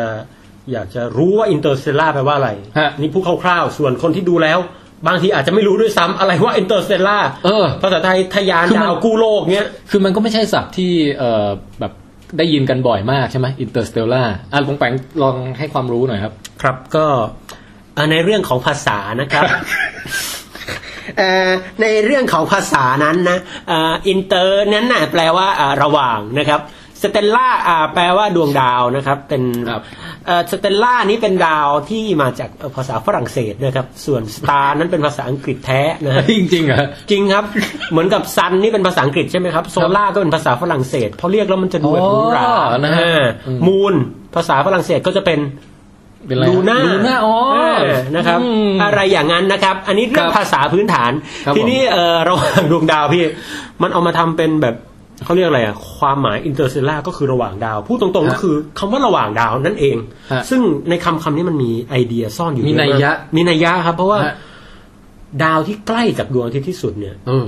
ห่างออกไปเนี่ยประมาณสี่ปีแสงพี่ สี่ปีแสงเราก็นึกว่ามันจะ เอ๊ะมันก็เลขมันน้อยนี่มันแค่เลขสี่เอง มัน ใช่ จะไกลอะไรนักหนาวะ ใช่แต่จริง ๆ แล้วเนี่ยสิอืมหนึ่งวินาทีเนี่ยแสงเดินทางได้ตั้งเจ็ดรอบโลกครึ่งนะครับ เกือบแปดตีสักแปด อืม ก็ไม่น่าเกลียด นี่คือให้มันวิ่งไปสี่ปี สี่ปีกว่อนจะไปถึงนะครับ แสงนะ โอ้โหไกล นี่คือเร็วสุดในจักรวาล เร็วสุดเท่าที่มนุษย์รู้จักเลยฟืดมึงมีลูกตอนเนี้ยออกออกมาจากท้องตอนเนี้ยสี่ปีนี่เขาอนุบาลเลยพี่มัน อันนี้คือข้อแม้คือว่าถ้าใกล้ใกล้สุดแล้ว ใกล้ที่สุดแล้ว แล้วก็เดินทางเร็วที่สุดแล้ว เร็วที่สุดแล้วด้วยพี่จะไปดาวอื่นนี่เริ่ม ซึ่งในความเป็นจริงเนี่ย การจะเดินทางเร็วเท่านั้นมันก็แทบจะเป็นไปไม่ได้นะ นะเทคโนโลยีตอนนี้นี่ เผลอๆถ้าจะไป ไม่ได้เลย ถ้าจะไปอีกเขาเรียกอะไรนะไออัลฟาเซนทอรีป่ะ ที่อยู่ เนี่ย ใกล้สุดเออเผลอๆถ้าใช้ยานปัจจุบันเนี่ย สมมติปล่อย โโห ปล่อย ให้คุณริชาร์ดแบรนสันส่งอะไรไปสักลำหนึ่งเนี่ย ครับ กว่าจะไปถึงนี่ผมว่าเป็นหมื่นปีอ่ะ ผมว่านานมากอะพี่ใช่ คือไม่ใช่ไม่ใช่แค่สี่ ไม่ใช่ ปี สี่ปีคือแสงเนี่ยใช้เดินทางสี่ปีจากดวงอาทิตย์ถึงอัลฟาเซน u ูรีนะครับ โอ้โห แต่ถ้าเป็นยานทั่วไปตอนเนี้ยไม่ไหว อืม แต่เอางี้ โลกเราและดวงอาทิตย์อยู่ในกาแล็กซีและดาวอัลฟาเซน u ูรีเนี่ยอยู่ใน ฮะ กาแล็กซีที่ทางช้างเผือก เออ ถ้าจะไปกาแล็กซีที่เป็นก้นหอยใกล้สุด โอ้ my ก็คือกาแล็กซี god อันโดรเมดา คือนี่ออกออกต่างจังหวัดอะ ออกต่างจังหวัด ใช่ครับประมาณแบบเอออยู่กรุงเทพไปสมุทรปราการ ไปอัมพวาไปอะไรเงี้ยพี่ ฮะ ใช้เวลาแสงเนี่ยใช้เวลาเดินทางสองล้านปี โอ้ my god จะเห็นได้ว่าอวกาศเนี่ยเต็มไปด้วยที่ว่างแบบ ซึ่งผมคิดว่าคำคำเนี้ยมันมีอารมณ์ซ่อนอยู่นะพี่ อินเตอร์สเตลล่า ตั้งแต่ก่อนผมจะดูผมเขียนเรื่องนี้เลย เพราะผมรู้สึกว่าความว่างขนาดนั้นกับเทียบเมื่อเทียบได้กับความอ้างว้างของความรู้สึกหรือหัวใจ ว่าง ของพี่ ห่างไกลเอ้ย ซึ่งหัวใจของผมก็ยังเป็นแบบนั้นอยู่อะนะครับเวิงว้างเหมือนกับที่ว่างระหว่างดาวพี่ถ้าพี่ Oh อบันอยู่ my ก็ God โดนไปแล้ว เนี่ย เดี๋ยวอบันอบันน่าจะมาฟังย้อนหลังนะอบันฟังช็อตนี้แล้วแบบ อย่าลืมแบบส่งเสียงอะไรบางอย่าง เนี่ยครับ ผมว่า อ้างว้ าง เรากับ ที่ว่างระหว่างดาว แต่อย่างไรก็ตามพี่แล้วและท่านผู้ฟังนะฮะที่ว่างระหว่างดาวหลายๆคนมักจะเข้าใจว่าเอาโอกาสเต็มไปด้วยที่ว่างแบบเพอร์เฟกจริงๆไม่เพอร์เฟกครับ อืม มันก็จะมีฝุ่นมีแก๊สอะไรอยู่ เกะกะละลานกระจัดกระจายอยู่เต็มไปหมดนะฮะ แต่อย่างไรก็ตามไอ้ฝุ่นพวกเนี้ยก็ยังเรียกว่าเบาบางมากๆ ต่อให้ฝุ่นที่หนาแน่นเป็นเป็นหมอกชื่อเนบิวล่าคือเนบิวล่านี่คือฝุ่นที่แน่นจนกระทั่งเออมองจากโลกอาจจะเห็นเป็นรูปร่างต่าง ๆ นานา อืม อะไรเงี้ยนะครับ ก็ยังหนาแน่นน้อยกว่าสภาพสุญญากาศที่ดีที่สุดบนโลกอะ โอ้ เนบิวล่าต่างๆ นี่คือแบบความหนาแน่นต่ำมากนะฮะ คือเรามองเห็นมันเป็นก้อนเมฆเป็นอะไร เป็นเพราะว่าเราเราซูมเอามาถอยมาดูไกลมาก เพราะว่าเอ้ยใช่ฮะ แล้วเพราะเนบิวล่าพวกนั้นความหนาของฝุ่นเนี่ยมันหลายปีแสงมาก โอ้ ๆ คือไรความหนามันชดเชยความเบาบางนั้นได้พูดง่ายๆนะ อ๋อคือมองซ้อนไปแบบไม่รู้ โอ้ กี่ กี่ เล เล เย เย อ อร์ ร์ ใช่พี่ มันเลยเห็นเป็นก้อน อ่า เออ แล้วถ้าใครเคยเห็นทางช้างเผือกนะครับ ตรงกลางทางช้างเผือกเนี่ย ซึ่งถ้าเรามองไปทางใจกลางเนี่ย เราควรจะเห็นดาวหนาแน่นที่สุด ฮะ แต่ตรงกลางมันมืดพี่ ถ้าใครเคยเห็นรูปถ่ายนะ ลองไปเสิร์ชดู Center เออ of Milky Way ตรงกลางมืดนะ อ่า แต่ก่อนเราก็นึกว่า โอ้ ดีเว้ย นักดาราศาสตร์นึกว่าจะตั้งกล้องแล้วก็ทะลุเอ้ยเห็น ไม่เห็นอะไรสักที ที่แท้ก็เป็นเพราะว่าเจออินเตอร์เซลลามีเดียมหรือพวกฝุ่นพวกแก๊สนี่มันบังไว้หมดเลย นะฮะ ความหนานี่สุดๆนะฮะ นี่มันบอกอะไรเรา นี่มันบอกว่าในความว่างนั้นมันมีความมีอยู่ โอ้ ในความเล็กน้อยมันมีความยิ่งใหญ่อยู่ในนั้น ฮะเหมือนเวลาที่แท็กซี่ติดป้ายว่าว่าง จริง ๆ มันอาจจะไม่ว่างก็ได้ ถูกครับ ในใจเขามีมีมีแล้วครับว่าเขาจะไปไหน ฮะ ฮะ บางทีเห็นว่างๆโบกแมันก็ไม่จอด ผมโดนบ่อยเหมือนกันนะ เออ อันนี้ก็แปลก ผมเรียกว่าตันหากลับอะคือแบบ เฮ้ยมึงจะเอาอะไรวะเนี่ย คือสื่อสารให้ชัดเจนหน่อย ใช่ คือติดไปเลยไม่ว่างะ เออ โอเค ไม่ว่าง อ่ะ วันนี้ไปส่งลูก อ่ะ และเย็นเนี้ยไปรับลูก อ๋อโอเค เอออ่ ะมันติฟังก์ชัน อันนี้เข้าใจไง เราก็ไม่ได้ใจแคบนะพี่ ถ้าพอพอบอกว่างแล้วโบกแล้วไม่ไปนี่มันเสียความรู้สึกไง เอามึงไม่ว่างจริงดีว่ะ โอ้ยพี่ มันเสียความรู้สึกไม่เท่าอะไรรู้ไหมตอนที่แบบ เปิดมา เออ แล้วบอกไม่ไปอ่ะคนบางคนแบบ ไม่ใช่เรื่องใหญ่นะ เออ สำหรับผมนี่คือแบบพอปิดปุ๊บมันมีคนมองเราอยู่ไง เออ มันเหมือนแบบผมโดนปฏิเสธรักอะ เออ แล้วคนแบบจ้องกันเป็น ตายแล้ว อ้าวพลาดนี่ อับอาย เขาไม่เอานี่ ขหประชาชีเฮ้ย ประมาณนั้นฮะ นี่ก็เป็นอีกหนึ่งบทเรียนจากการวิเคราะห์ชื่อเรื่อง อินเตอร์สเตลล่าเนี่ยนะครับ ผมมี เพราะฉะนั้นเนี่ยฮะเอากลับมาก็คือว่า อ่า เออดาหนึ่งในดราม่าของหนังเรื่องนี้คือว่า จะทำไงให้ไปโลกอื่นได้ว่ามันโคตรไกลเลย เออ อันนี้ อันนี้เทคโนโลยีอะไรต่างๆ นี่เรียกได้ว่า ต้องมาคุยกันภาค อ่าแล้วในหนัง ต่อไป ก็มีวิธีที่สุดท้ายไปได้จริงๆ แต่ว่า เออ เรายังไม่เฉลยว่าคืออะไร โอ้โห อ่ะอันนั้นเก็บไว้ส่วนสปอยเลอร์สำหรับคนที่ยังไม่อยากรู้อ่านะครับ แล้วก็เออกลับมาทางดูทางด้านความเป็นมนุษย์บ้าง อ่า ความเป็นมนุษย์เนี่ยมีโอ้มีหลายประเด็นมากที่ตีแผ่ในหนังเรื่องนี้นะคือเหมือนกับแบบว่าดราม่าของคนน่ะ เช่นว่า เฮ้ย ถ้าบองแปงจะต้องออกไปกู้โลกเงี้ย โอ้โห แต่บองแปงต้องทิ้งต้นตะบองเพชรสุดรักไว้ที่บ้านไม่มีใครรดน้ำให้เงี้ย ครับ ปองแปงจะรู้สึกแบบจะเลือกอะไรดีวะระหว่างมนุษยชาติกับต้นตะ ตะ บบ อ อง ง เพ เพ ช ช ร ร นึกออกปะ เอาเอาเอาพ่อเอาแม่เอาน้องชายเอาอะไรนี้ก็ได้นะพี่ โอเคโอเคงั้นเปลี่ยนเป็นเปลี่ยนเป็นแม่ก็ได้อะ อ่าโอ้โห เออ เป็นยังไงฮะ เป็นโจทย์ยากมากนะพี่ มันยากใช่ไหม คือคือเอาเข้าจริงเนี่ยผมเองก็ไม่ได้คิดว่ามนุษยชาติมันจะเป็นประเด็นสำหรับผมเท่าไหร่นะ อืม แต่พอคิดว่าเราก็มีโอกาสนั้นอยู่อะมัน คือแม่ น่าคิดนะ แม่เนี่ยก็รวมอยู่ในมนุษยชาติด้วย ใช่ คือหมายถึงว่าการไปครั้งเนี้ยก็เพื่ออนาคตของแม่ด้วยนึกออกปะ ของแม่และของคนที่เรารักอีกหลายๆคือไม่ใช่แค่นั้นนะฮะ เออ มัน มันมีเผ่าพันธุ์ของเรา มันมีตัวตนของและและลูกหลานของคนที่เรารัก ซึ่งแน่นอนที่สุดคือ ถ้าลูกหลานของพวกเขาไม่มีความสุขเขาไม่มีความสุขแล้วผมจะมีความสุขได้ยังไง อันนี้มันน่าคิดว่ะพี่ เออ แต่มันเป็นประเด็นที่ค่อนข้างไกลนะสำหรับผมคือหมายความว่าคนที่จะเล็งเห็นเอ่อตรรกะในระดับนั้นได้อะคือมันต้องแบบ แล้วคือ โอเค อันนี้เดี๋ยวคน ที่รู้ว่าพล็อดคือแบบ คุณแมคคานาเฮแบบต้องบอกลาแม่อะไรอย่างเงี้ย ไม่ใช่ พราะคือว่า โอเคแมคคานาเฮต้องทำหน้าที่ไปขับยานไปไปสู่โลกอื่น ด้วยวิธีใดวิธีหนึ่งแล้วล่ะ อ่า แต่ว่าดราม่าก็คือว่า เอาล่ะ โหเขาเป็นคนมีครอบครัว อืม ไม่ใช่ตัวเปล่าเล่าเปลือยแบบแบบผ เอ ม อ นะ มีลูกแล้วก็แบบ ครับ มีมีมีบุตรมีธิดา อืม นะฮะ มีลูกชายลูกสาวนั่นเองฮะเออจริง แล้วก็ลูกสาวก็ยังเด็ก อื อื ม ม แล้วก็คือแบบก็ทำยังไงล่ะ ต้องเลือกระหว่างอนาคตมนุษยชาติกับเรื่องต้องต้องจากลูกไปอะไรเงี้ย ซึ่งบางทีมัน ก็อย่างที่บอกคือเพื่ออนาคตของลูกด้วย อืม คือเราเราไปเพื่อที่ว่าแบบ อืม คือการที่เราจะไปช่วยเขาอะแต่ในขณะเดียวกันเราก็ต้องทำให้เขาเจ็บปวด เพราะเขาไม่เข้าใจว่าเราจากเขาไปทำไม ลูกยังเด็กนะพี่ เออ มนุษยชาตินี่เป็นคำที่ใหญ่เกินไปสำหรับเด็ก เด็กไม่เข้าใจ ครับ ซึ่งซึ่งก็ผมจะบอกว่า อันเนี้ยเป็นหนึ่งในประเด็นที่หนังทำได้ซึ้งนะ ซึ้งมาก ไอ้ดราม่าตรงเนี้ย อันนี้ขอพูดถึงนักแสดงเด็กด้วยนะพี่ ได้ พี่แทนชอบนักแสดงเด็กคนนี้ไหมผู้หญิง คือพี่รู้สึกว่าตั้งแต่ฉากแรกที่เด็กน้อย นางสาวเมอร์ฟี่ อ่า เอ้ยเด็กหญิงเมอร์ฟี่โผล่มาเนี่ยนะโอ้โหมันถูกชะตามากเลย เป็นเด็กที่ อืม ดูน่ารักน่าเอ็นดู จริงเหรอพี่ เห็นแล้วแบบ รู้สึกว่า คือไม่อยากจะทิ้งเด็กคนนี้ไปอ่ะ โอ้โห คัดเลือกมันหน้าตาได้ดีอ่ะ อันนี้ต้อง เออ ให้คุณงานคอดีกับคนแคสเลยใช่ไหม ใช่ฮะแล้วก็รู้สึกว่าเป็นเด็กที่ช่างสงสัยใครรู้อะไรแบบ จะมีเรื่องราวอะไรมาซักถามพ่ออยู่ตลอดเวลา แล้วก็ไม่รู้ดิหรือว่าพี่แบบ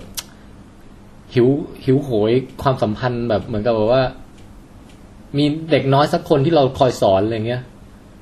นี่มันอาการอยากมีลูก เฮ้ยอัน เดี๋ยว พี่ไม่อยากเปลี่ยนพระอ้อม พี่ไม่อยากแบบ อ๋อ ไม่อยากจะสกิปช่วง อ๋อไอช่วงตรงนั้นไป ช่วงที่มันแบบขี้เยี่ยวเองไม่ได้เลย ครับ ผ่านผ่านๆไปข้ามๆไปได้ไหม เออเออ เออมาถึงช่วงแบบกำลังแบบเรียนรู้โลกอะแล้วเราได้เป็นครูคนแรกของเขาอย่างเงี้ย ได้เปิดซิงสติปัญญาเขาด้วยพี่ เฮ้ยอย่าพูดให้ออกแนวสอง แนวเสื่อมดิวะ อ๋อได้ได้ได้เรียกได้ว่าแบบ อืม สอนเขาเป็นคนแรกอ่ะ เออ แล้วหนักพี่ว่าหนังเรื่องนี้มันมันสื่อความน่ารักตรงนี้ดีระหว่างพ่อลูกอะ ถ้าพี่พูดถึงแคสนักแสดงเนี่ย ผมรู้สึกตั้งแต่ก่อนหน้านี้ได้ยินข่าวว่า คุณเลโอนาร์โดดิคาปริโอเนี่ย จะได้บทพระเอกด้วยนะพี่ เออ ซึ่ง โอ้โหผมว่าแม่งไม่เวิร์กอย่าง คือลีโอมันมันดราม่ามาหลายเรื่อง คือ เขาจะดราม่าหรือไปติ้งต้องแบบบุ๊บอวสตีก็ไปเถอะ แต่ความเป็นพ่อในในในคาแรคเตอร์ผมว่ายังยังไม่ค่อยโอเค เออลีโอไม่เคยเล่นแบบเป็นพ่อปะวะ ยังไม่เคยเห็นเลย ในอินเซ t ชันก็คือดราม่ากับเมียใช่ไหม ดราม่ากับเมียเป็นหลักลูกนี่แค่แบบโฟมาแบบเป็นภาพหลอนน่ะ ลูกมึงเป็นภาพหลอนเท่านั้น สงสารลูกมึงมากบทแบบฟิลิปป้า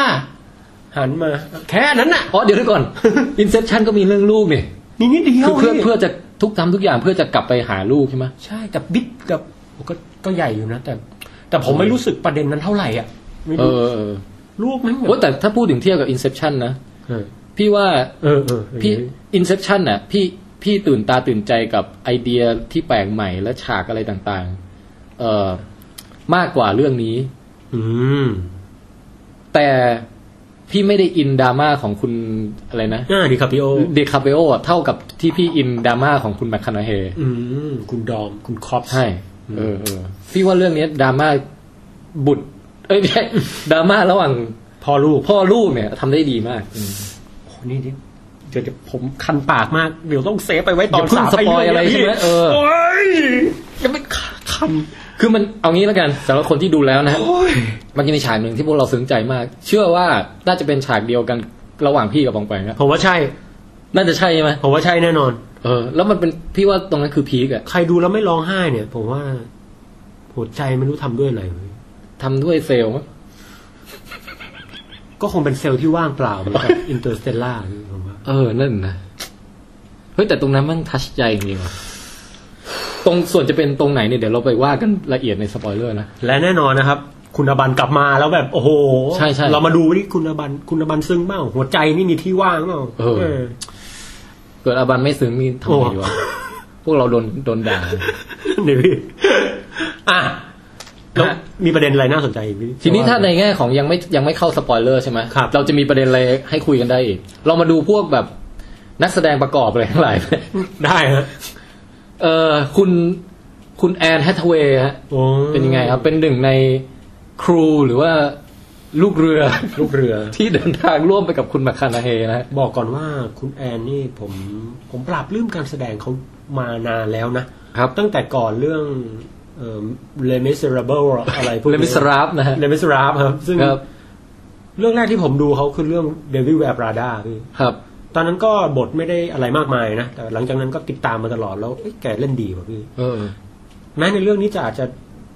ไม่ได้โดดเด่นอะไรมากนะ แต่ผมชอบ แต่ผมชอบคนหนึ่งคือด็อกเตอร์ คนหนึ่งที่ไว้หนวดอะพี่ ไว้เคราแบบครึ้มดกอะ อืม คนเนี้ย ดี๋วะอ๋ออ๋อคุณเอ่อชื่ออะไรนะ โยโย่โดโด เวสลีย์หรือไม่หมายถึงชื่อนักแสดงอ่ะคือคือคือเขาจะเป็นคนเดียวกับที่โผล่มาในฮังเกอร์เกมอ่ะแล้วเขา อืม ดกๆเหมือนกันอะ ครับครับ คือเขาดกทุกเรื่องอ่ะไม่รู้อยู่ในสัญญาหรือ เปล่า หรือไงถ้าไม่ถ้าไม่มีเขาจะไม่หล่ออะไรอย่างเงี้ย ไอ้ยคนนี้เขาเขาดูแบบมีมาตรที่แบบ acting เขาได้มากเหมือนกันนะพี่ เออ ได้คือประกอบเป็นนักวิทยาศาสตร์ที่โอเค อันนี้เราพูดถึงคนเดียวกันอยู่ใช่ไหม คนเดียวกันมีแน่นอนเฮ้ยเขาดกมันมีคน เดียว อ่ะแล้วคุณไมเคิลเคนไงครับไมเคิลเคนคุณไมเคิลเคนคนที่เป็นศาสตราจารย์ อ๋อโอ้ยคนนี้ คนนี้ผมว่าแกเรื่อยๆนะ แต่ว่าถ้าดูภาพรวมจากทั้งเรื่องเนี่ย คือถ้าถ้าถ้านับจากทั้งเรื่องเลยนะ อืม โอ้โหผมว่าเรื่องนี้เล่นดีสุดตั้งแต่เล่นกับคุณคริสโตเฟอร์โนแลนมา คือคือแบบในเพรสติชก็เป็นเอ่ออาจารย์มายากลนะฮะ ครับ ในแบทแมนก็เป็นคนแบบ เป็น คนรับ Alfred ใช้ นะฮะ เออ เออ ซึ่งก็แบบ บทก็ไม่ได้มีอะไรอ่ะ ใน เฮ้ยอัลเฟรดก็มีบทบาทเยอะเลย เยอะพี่แต่แบบตัวตัวความดราม่าความอะไรของเขาผมว่ามันไม่ค่อยแบบ ได้แสดงความสามารถของเขาไง โหแต่เรื่องเนี้ยก็เป็นอีกฉากที่ทำให้ผมสั่นคลอน อืม จริง ๆ นะอ่ะคุณคนนี้แบบเล่นได้ เออ ไม่ได้ร้องไห้นะแต่แบบ โอ้ มันมันสั่นสะเทือนอะ่ะ ผมเรียกว่าสั่นสะเทือนอารมณ์มาก อืม เรื่องนี้เป็นหนังที่สั่นสะเทือนอารมณ์ฮะ ฮะ ทีนี้อ่ะมีใครอีกอ่ะ มีตัวละครลับด้วยนะฮะซึ่งเราไม่เปิดเผยนะ ตัวละครลับที่ เออยังไม่เปิดเผยใช่ไหม ครับครับ แล้วก็มีเดี๋ยวนะ ขอนึกไปเรื่อยก่อนอ๋อแต่ในขณะเดียวกันก็ตัวมีตัวประกอบเยอะที่ไม่ค่อยมีบทบาทอะไรนะ เออ ซึ่งอย่างเช่นแบบว่า เออลูกชายอะไรเงี้ย คือมันไปเน้นซึ้งกับลูกสาวมากจนลูกชายนี่แบบ เออ จริงเหรอพี่ สุดท้ายแล้วไม่ค่อยได้ทำอะไรอ่ะ แต่แต่จริง ๆ ในทางวิทยาศาสตร์นี่ผมเคยได้ยินเหมือนกันนะพี่ว่าแบบพ่อนี่มีแนวโน้มจะรักลูกสาวอะไรอย่างเงี้ย เหรอ แม่มีแนวโน้มจะรักลูกแล้วลูกสาวเนี่ยจะสนิทกับพ่ออ ม ลูกชายจะสนิทกับแม่ มันมันมีทางจิตวิทยาซึ่งก็เป็นทฤษฎีนะฮะ อืม ปมออดิปุสปมอะไรอะไรทำนองเนี้ย อืม ลูกชายเด็ก ๆ เนี่ยจะอิจฉาพ่อ อืม อ่าก็จะรักแม่ อืม ลูกสาวก็เหมือนกันในทางกลับกันอะไรอย่างนี้ ทีนี้เออคงแปลว่าคุณคุณแฮทเวย์แสดงดีใช่ไหม โอ้ผมว่าเรื่องนี้ดีแต่ว่ายังไม่พีคมากเลย เออแล้วก็คุณคุณไปไปคุณคุณไมเคิลเคนนี่ โอ้โห คุณไมเคิลเคน แคเรื่องนี้บทแกพีคมากจริงๆ เออ โดยเฉพาะแม่เซฟไปตอนสามมี โอเคได้ได้ นะฮะ ถ้างั้นเราออกจากประเด็นการแสดง เอ่อและดราม่าทั้งหลายมาตรงแบบ เนื้อคเรื่องวามน่าตื่นตาตื่นใจทางภาพได้ไหม เอางี้ก่อนพี่ เปิดมาเนี่ย คุณจะได้เห็นภัยพิบัติ ซึ่งแบบ เออ ผมเนี่ยบอกเลยว่า ผมเบื่อ ผมเบื่อหนังเรื่องอื่นมาก อืมอืม เอะอะอะไรมันก็โลกแตกโลกอะไรไม่อื้อหือเดี๋ยวนี่อะไรของมึงเนี่ย มึงจะโลกนะมึงไม่ใช่แบบดินน้ำมันคือแบบโลกแตกอะพี่ เออ คือเพื่อนผมคนหนึงเคยทำงานวิเอ่อรีเสิร์ชคร่าวๆเป็น independent project นะฮะตอนเรียนปอตรีเกี่ยวกับเรื่องการทำลายโลกให้แตกเว้ยพี่ อืม เอานิวเคลียร์มากี่ลูกไม่รู้อะซึ่งเยอะมากคือเกินกว่างบประมาณของแบบ GDP โลกรวมกันอะไรทำนอง คือมันยากที่จะแบบทำให้โลกแบบปริแตกหรือแบบส่งผลแบบอื้อหือ คือ แต่ถ้าดูดากอนบอลนี่ก็ แป๊บเดียวพี่ บอลเกงกิลูกเดียวอยู่ บอลเก่งๆมันทำลายดาวเคราะห์ได้ใช่ไหม บอลเกงกิเอยโอ้โหหลังๆ จอมันบูไม่ต้อง ไม่ต้องบอลเกงกิด้วยทำพลังขึ้นเต่านี่แหละ โอ้โห โอเค แม่งเลยหน้าแบบผู้เท่าเต่าไปประมาณสองล้านปีแสงอะพี่ เออ โอ้โหหลังๆนี่ ช่วงแรกๆสเกลเตอร์มันนับพลังแบบเป็นหลักร้อยอ่ะ ครับ พอภาคหลังๆมันนับแบบ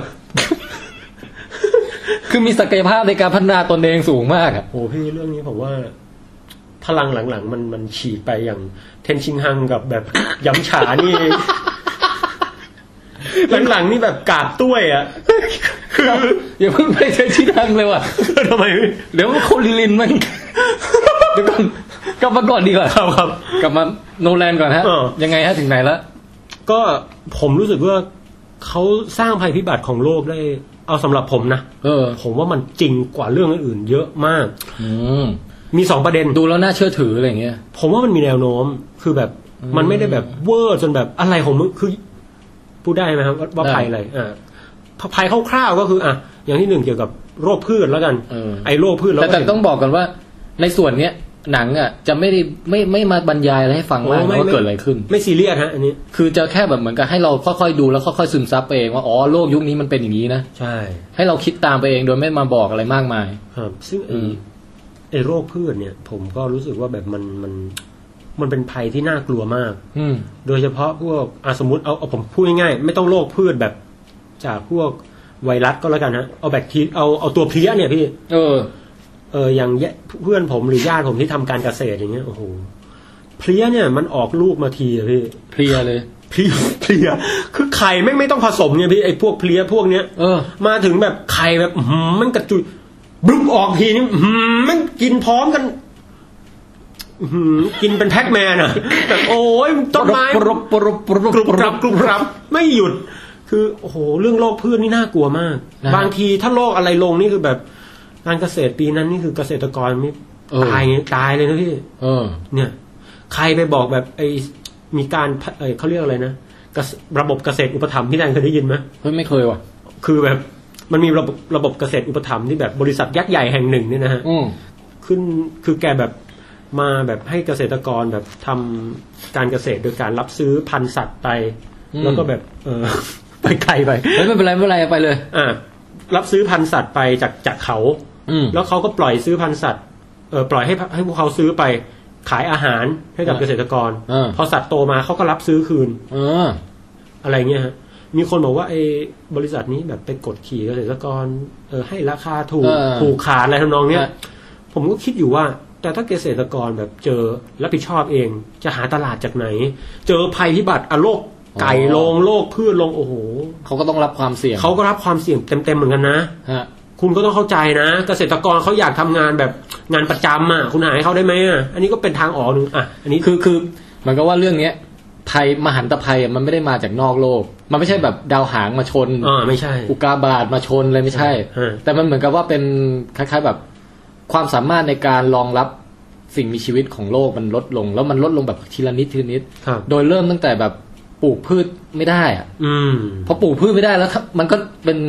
เขาเรียกไงเป็นปฏิกิริยาลูกโซ่มาเรื่อยนึกออกปะ ครับ เออ ซึ่งไอ้เรื่องดาวหางลงอะพี่มันน่าเบื่อมากเลยนะ คือมันมีมาหลายเรื่องไงพอมามาแรกๆอาจจะยังไม่น่าเบื่อ ก็จริง เออ แรกๆผมดูอามาเกดดอนก็ยังโอเคอ เอยู่ นะ อ ถึงตอนหลังๆจะโอเค ไม่ค่อยชอบอะไรแล้วแต่ว่าไอ้ดาวหางนี่ผมว่าแบบกว่ามันจะตกมาที่โลกอะพี่ ถ้าแม่งลงมาโลกนะมึงไม่ต้องส่งโรเซตตาไปหรอก คือดาวหางกว่าโอกาสที่จะตกมาโลกยากมากนะ เออ อย่างไรก็ตามครับไอ เอ่อเรื่องโรคพืชเนี่ย ผมว่าน่าสนใจนะครับคือ พี่ว่าน่ะมันน่าสนใจในแง่ที่ว่ามันทำให้บรรยากาศความเป็นอยู่ของคนในยุคนั้นเนี่ย ยุคยุคที่เริ่มเรื่องมาเนี่ยนะ ฮะ ซึ่งไม่รู้กี่ร้อยปีจากนี้ กี่ปีอย่างนี้ไม่รู้นะครับ มันเป็นบรรยากาศของคนของมนุษย์ที่แบบเหมือนกับไม่ค่อยมีความหวังอะไรแล้วอะ่ะมันก็อยู่ไปวันๆอ่ะ ใช่ คือขอแค่อย่าตายก็แล้วกันวันเนี้ย นวัตกรรมนวัตกรรมไม่ต้องคุยแล้ว คือสปิริตของการแบบว่าเฮ้ยสปิริตของมนุษย์ในการอยากจะสำรวจ อยากจะเอ่อค้นคว้าทางวิทยาศาสตร์อะไรไม่ค่อยไม่ค่อยมีเหลือ มีแต่แบบว่า วันนี้เราจะกินอะไรกัน ใช่ เออ ที่สำคัญเนี่ย แต่แต่ที่ผมว่ามันเป็นไปได้ส่วนหนึ่งนะพี่แทน ถ้าสังเกตดูหนังเรื่องเนี้ยมันปลูกอะไรมันก็จะปลูกอย่างเดียว คือการเกษตรระบบที่เห็นในโลกอนาคตในเรื่องเนี่ย อ่าฮะ มันจะต่างจากเกษตรปัจจุบันซึ่งเน้นผสมผสานเพื่อ เออ เพื่อกระจายความเสี่ยง ออกเกษตรเกษตรอินทรีย์ได้ไง ไอ้นี่ผมค้นหาข้อมูลมานะพี่เออ เออแต่ในเรื่องจะปลูกข้าวโพดเยอะ แล้วก็อย่างไร่อื่นปลูกกระเจี๊ยบเขียวแม่งก็จะปลูกกระเจี๊ยบเขียว เออ คือมึงนอกจากจะไม่กลัวดินเสื่อมเนี่ย ถ้าปีนั้นราคาผลผลิตตก มึงก็ไม่กลัวหาเหวอะไรเลย คือ ดูเหมือนไม่เคยมี มันเคยมีเกิดนะครับพี่แดน อืม ซึ่งผมจำไม่ได้ว่ายุคไหน แต่ยุคนั้นอ่ะพอเกิดเกิดวิกฤตขาดแคลนอาหารเลยอะ อืม ซึ่งมันเกิดจากสมมติว่า ซึ่งมันเป็นไปได้นะทุกฝั่งสมมติแบบปีนี้เอ่อราคาข้าวโพดดี อืม หรือราคาสับเอาสับปะรดแล้วกันราคาสับปะรดดี เดี๋ยวก่อนพี่เชื่อว่าเราเป็นรายการเดียวที่คุยเรื่องอินสเตอร์สเตลล่าแล้วแม่งมาออกเรื่องราคาสับปะรดได้ ครับ โอเค โอ้ย ต่ ราคาสับปะรด พี่แทนพี่พี่แทนแม่งรวยว่ะโหพี่แทนใส่โรเล็กโอ้โหวันนี้ขับเบนซ์พี่แทนขายไหนโอ้กูขายสับปะรดอ่ะผมปลูก ผมปลูกเสร็จอ่ะ อืม รอบอ่ะคราวเนี้ยเกิดอะไรขึ้น คนปลูกสับปะรดกันหมด สมมติ เออ ดินเสียสมมติดินเสียนะ เออ แล้วคราวเนี้ยจะปลูกอย่างอื่นลำบากแล้ว อืม ก็มีแต่สับปะรดน่ะที่พอจะแบบอยู่ในดินแบบนี้ได้ปรากฏว่าปีหน้าพวกพืชลงอ้าว หมายถึงว่า จริง โล เหรอ กโลกมา โรคพืชลงปีหน้าพอดี เออ สับปะรดแมันหายหมด หายหมดไล่อาหารตรงนี้เสียไปสมดุลทางการเกษตรเสียนะ เออ อันนี้ซีเรียสนะ เป็นไปได้ เป็นไปได้ และเคยเป็นไปแล้ว อืม อ่า ก็เป็นสถานการณ์ที่แบบ อืม คือเหมือนกับว่ามีความสมจริง สมจริง ที่ว่าโลกอนาคตจะจบเหด้วย อะไรประทำนองนี้ ใช่ แล้วก็อีกเรื่องก็คือเรื่องฝุ่นครับ โอ้ ใช่ใช่ใช่ พี่แทนเห็นฝุ่นแล้วรู้สึกเอาความรู้สึกก่อน พี่รู้สึกอยากฮัดชิ่ว อะ นั่นแหละ พี่รู้สึกอยากยกนิ้วขึ้นมาแคะขี้มูกแล้วแบบเอาไปป้ายเก้าอี้หรืออะไรสักอย่าง ครับ แล้วจินตนาการว่าแคะออกมามันต้องเป็นแท่งแบบเหมือนดึงยังลบดินสอออกมาจากรูจมูกงั้นนะ โอ้โห เหมันดินสอพองแบบแข็งตัวอยู่อย่างเงี้ยเออ นี่เขาเรียกว่าการ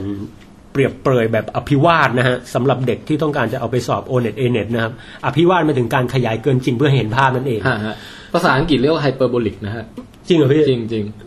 ไฮเปอร์โบลีแปลว่าการพูดให้มันเวอร์จนเห็นภาพแบบให้ชัด ๆ ไปเลย โอ้โหสุด นะฮะ ยอด วันนี้ก็ได้ความรู้กันมากมายนะครับ ครับ ไม่ว่าจะเป็นในเชิงวิทยาศาสตร์หรือว่าในเชิงของภาษาศาสตร์นะฮะ อ่ะอย่างไรก็ตาม เกษตรศาสตร์ด้วยนะฮะ ครับ โอเค เอ่อผมกลับมาที่เรื่องของการฝุ่นเนี่ย เออ ผมเป็นคนแพ้ฝุ่นอยู่แล้วครับ นอนในที่นอนที่แบบมีฝุ่นนิดๆหน่อยๆบางทีผมก็จามหรือนอนไม่หลับเลยนะ เออ แล้วก็ช่วงที่เชียงใหม่มีปัญหาหมอกควันเนี่ย อืม ผมก็จามจนแบบ อ อยู่ ยู่ พี่แค่จะเช็คดูว่ากี่โมงแล้วจะได้ เดี๋ยวภารกิจของคืนนี้คือต้องไปส่งอบันไปวิ่งมาราธอน โอ้ซึ่ ซึ่ ง งมันยังไงก็ได้อย่าให้เผลอคุยเบ้อจนลืมเวลาแล้วกัน ไม่แน่นะพี่ยิ่งไหลๆอยู่ เอาต่อต่อต่อ ห้าทุ่มครึ่งอ่ะซึ่งตอนผมอยู่เชียงใหม่เนี่ยฮะ ฮะ ไอ้ฝุ่นต่างๆนี่แบบโหฝุ่นควันนะพี่หมอกควันในเชียงใหม่อะ เออเออ เชียงใหม่มันเป็นเอ่อภูมิประเทศ อันนี้ความรู้เรื่องภูมิประเทศนะ ฮะฮะ ตัวเมืองเชียงใหม่มันเป็นแอ่งกระทะลึกลงไป โอ้ ทีนี้ควันต่างๆเนี่ยเวลาเกิดอะไรขึ้นมาเนี่ย มันไม่ได้ลมเริมมันพัดมันมันไม่พัดลงมาในในในหลุมอะพี่นึกออกปะ เออ คืออากาศมันไม่ exchange กับภายนอก คือจะรอให้มันลอยเหนือขึ้นไปเนี่ย มันก็ไม่ได้ร้อนพอที่จะแบบ ม ลอยหนีไปอย่างรวดเร็วอะไรทำนองนั้นอะพี่นึกออกปะ อ๋อมิน่าเชียงใหม่นี่คือมลพิษเยอะใช่ไหม เยอะมาก อ๋อเป็นเพ อาจจะ ราะสาเหตุนี้อ่ะเป็นภูมิประเทศอ่ะ ภูมิประเทศมันเป็นแอ่งกระทะ แล้วก็มีการ อ๋อ เผามีการอะไรนะฮะ อืม ซึ่งจริงๆ ถ้ารัฐบาลอันนี้ก็ฝากไว้ด้วยนะครับ คือถ้า ฮะ เกิดท่านจะแก้ปัญหาหมอกควันอย่างแท้จริงนะใครเผาจับตัดไข่แม่งเลยผมว่า คืออะไรๆก็จับตัดไข่ให้หมด โอ้พี่ผมว่าข้อดีคือเขาจะไม่มีพันธุกรรมไปเผาต่อนะฮะ คืออย่างน้อยๆ ต่อให้มันเผาไปแล้วช่วยอะไรไม่ได้แล้ว แต่ว่าก็จะไม่มีลูกหลานที่ไป ไป เผา เผา ในรุ่นต่อไป ถูกต้องนะฮะอันนี้ ก็โอเคนะ ครับ แก้ปัญหาในเชิงพันธุกรรมอย่างไรก็ตามเรื่องฝุ่นเรื่องควันอะไรอย่างเงี้ยฮะผมก็รู้สึกว่ามันสมจริงว่ะพี่ อืม เพราะว่าไอ้ปัญหามลภาวะต่างๆคือผมนั่งรถเมล์ในกรุงเทพเนี่ย อืม กลับบ้านมานั่งเช้าไปสยามกลับบ้านลาดพร้าวเนี่ย แค่ขี้มูกออกมานี่ดำปิดเลยนะ เออ คือแบบเฮ้ยผมมีความรู้สึกได้ว่าฝุ่นเนี่ย บางคนอาจจะรู้สึกไม่ใช่ปัญหาอะไร แต่ระบบทางเดินหายใจเนี่ยโอ้โหมันมันใหญ่เป็นเรื่องใหญ่นะครับ ซึ่งบอกเลยว่าผมไปดูเรื่องราวเกี่ยวกับฝุ่นหรือเรื่องราวเกี่ยวกับภัยพิบัติเกี่ยวกับฝุ่นอะไรเงี้ยฮะก็ไม่ได้มีแค่ประเทศไทยนะครับ อย่างไรก็ตามพูดสั้นๆก็คือว่า ผมรู้สึกฝุ่นเนี่ย เป็นภัยที่สมจริงมากๆ เพราะฝุ่นเนี่ยอาจจะเกิดจากหมอกควันที่เกิดจากเอ่อมลภาวะทางการจราจรก็ได้ อืม ฝุ่นที่รวมตัวกันเกิดจากเอ่อการเผาป่า อืม หรือแม้แต่ฝุ่นที่เกิดจากเอ่อเขาเรียกว่าสารคอนลอยด์ที่เกิดจากต้นไม้ก็มีนะครับ อืม บางทีต้นไม้เนี่ยมันจะมีการปล่อยสารอะไรสักอย่างผมจำไม่ได้นะ แต่ว่าไอ้พวกนี้ก็ก่อให้เกิดแบบมลภาวะได้เหมือนกัน อืม นะครับ คือพี่ว่าในในแง่ของความสมจริงก็ และความแตกต่างจากหนังเรื่องอื่นเนี่ย ครับ ก็ต้องได้เครดิตตรงนี้นะ อืม แต่อีกแง่หนึ่งก็คือว่า มันเหมือนเป็นเป็นจุดจบที่มาช้าๆอะ อืม มันเป็นการตายช้าๆของของดวงดาวแล้วของหมายถึงดาวเคราะห์ ครับ แล้วไอการตายช้าๆตรงเนี้ยมันทำให้คนยอมแพ้ไง อืม คือถ้าเกิดแบบอยู่ดีแม่งเอเลี่ยนมาบุก ทุกคนแม่งยังแบบจับมือร่วมกันลุกขึ้นสู้นึกออกว่า จะเอาคราดเอาเคียวอะไรไป เอ สู้ อ ว่ากันไป สู้ไม่ได้ไงก็ยังมีสปิริต เออ แต่นี่มันเหมือนแบบความท้อใจแม่งสะสมมาเป็นแต่ละเดือนแต่ละวันแต่ละปีนึกออกว่าจนแบบหลาย ๆ คนแบบว่า ก็ไม่ก็ไม่คิดถึงอนาคตของโลกแล้วอะไรเงี้ย มันกัดก่อนจิตใจ มันกัดก่อนไปจนแบบยอมแพ้แล้วอะ เอออแต่ก็มีคุณแมคคานาเฮเนี่ยแหละที่ยังมีเขาเขาแสดงออกถึงถึงสปิริตของความแบบ ยังมียังยังเป็นคนที่เปี่ยมความหวังอะเออ เออเป็นเป็นไพโอเนียเป็นผู้บุกเบิก เป็นนักเดินทาง เป็นนัก ใช่ สำรวจ เออ ไอ้ตรงนี้เนี่ยผมชอบตรงประเด็นที่ว่า อืม ในตอนที่แบบคุยคุยๆกันแล้วบางทีเขาพูดถึงว่า อันนี้ก็จะเริ่มลงลึกนิดนึงนะฮะก็ อ่าฮะ คือว่าคุณคุณตาของของเด็กคนนั้น หรือพ่อตาของคุณแมคคอนาเฮ อ่า หรือ เป็นผู้ใหญ่อีกคนหนึ่งในบ้านนะฮะ ครับ ซึ่งก็เป็นพ่อของเมียแมคคอนาเฮซึ่งเสียชีวิตไปเนี่ย แกก็ เคยพูดเอาไว้ มีสองประโยคที่ผมจี๊ดกว่าพี่ เออ เขา เอ บอก อ ว่า พีทนี่ชื่อแม่พี่ไม่เป็นไร ที่แบบ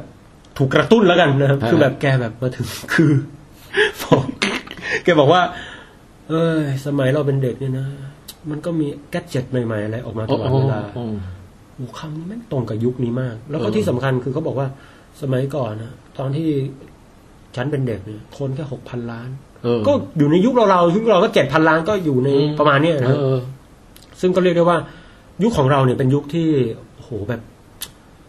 มันเป็นทุนนิยมที่แบบพี่นึกออกปะ คือหมายความว่า เออ ทุกอย่างเน้นไปที่การโปรดักชันเพื่อให้ได้กำไร อืม สูงสุดไงแต่เราลืมคิดไปหรือไม่ นี่ผมคิดว่ามันเป็นนัยยะที่หนัง อืม ตั้งขึ้นไปหลังจากนั้นว่า ถ้าคุณใช้ทรัพยากรและ และเออสร้างมลภาวะขนาดนั้น ยุคหน้าเตรียมรับมือได้ไหม อืม นี่เป็นนัยยะที่ผมเห็นนะฮะ อืม จุดที่สองก็คือตอนที่เขาเล่นเบสบอลนะครับ ครับ อ่าคือก็ไปดูเบสบอลกันทั่วไปไม่มีอะไร อันนี้ไม่ถือว่าสปอยอะไรมากนะ มันไม่มีอะไร มันไปดูเล่นเบสบอลนะ ครับ โอเค แล้วคุณคุณตาแกก็พูดขึ้นมาว่าโอ้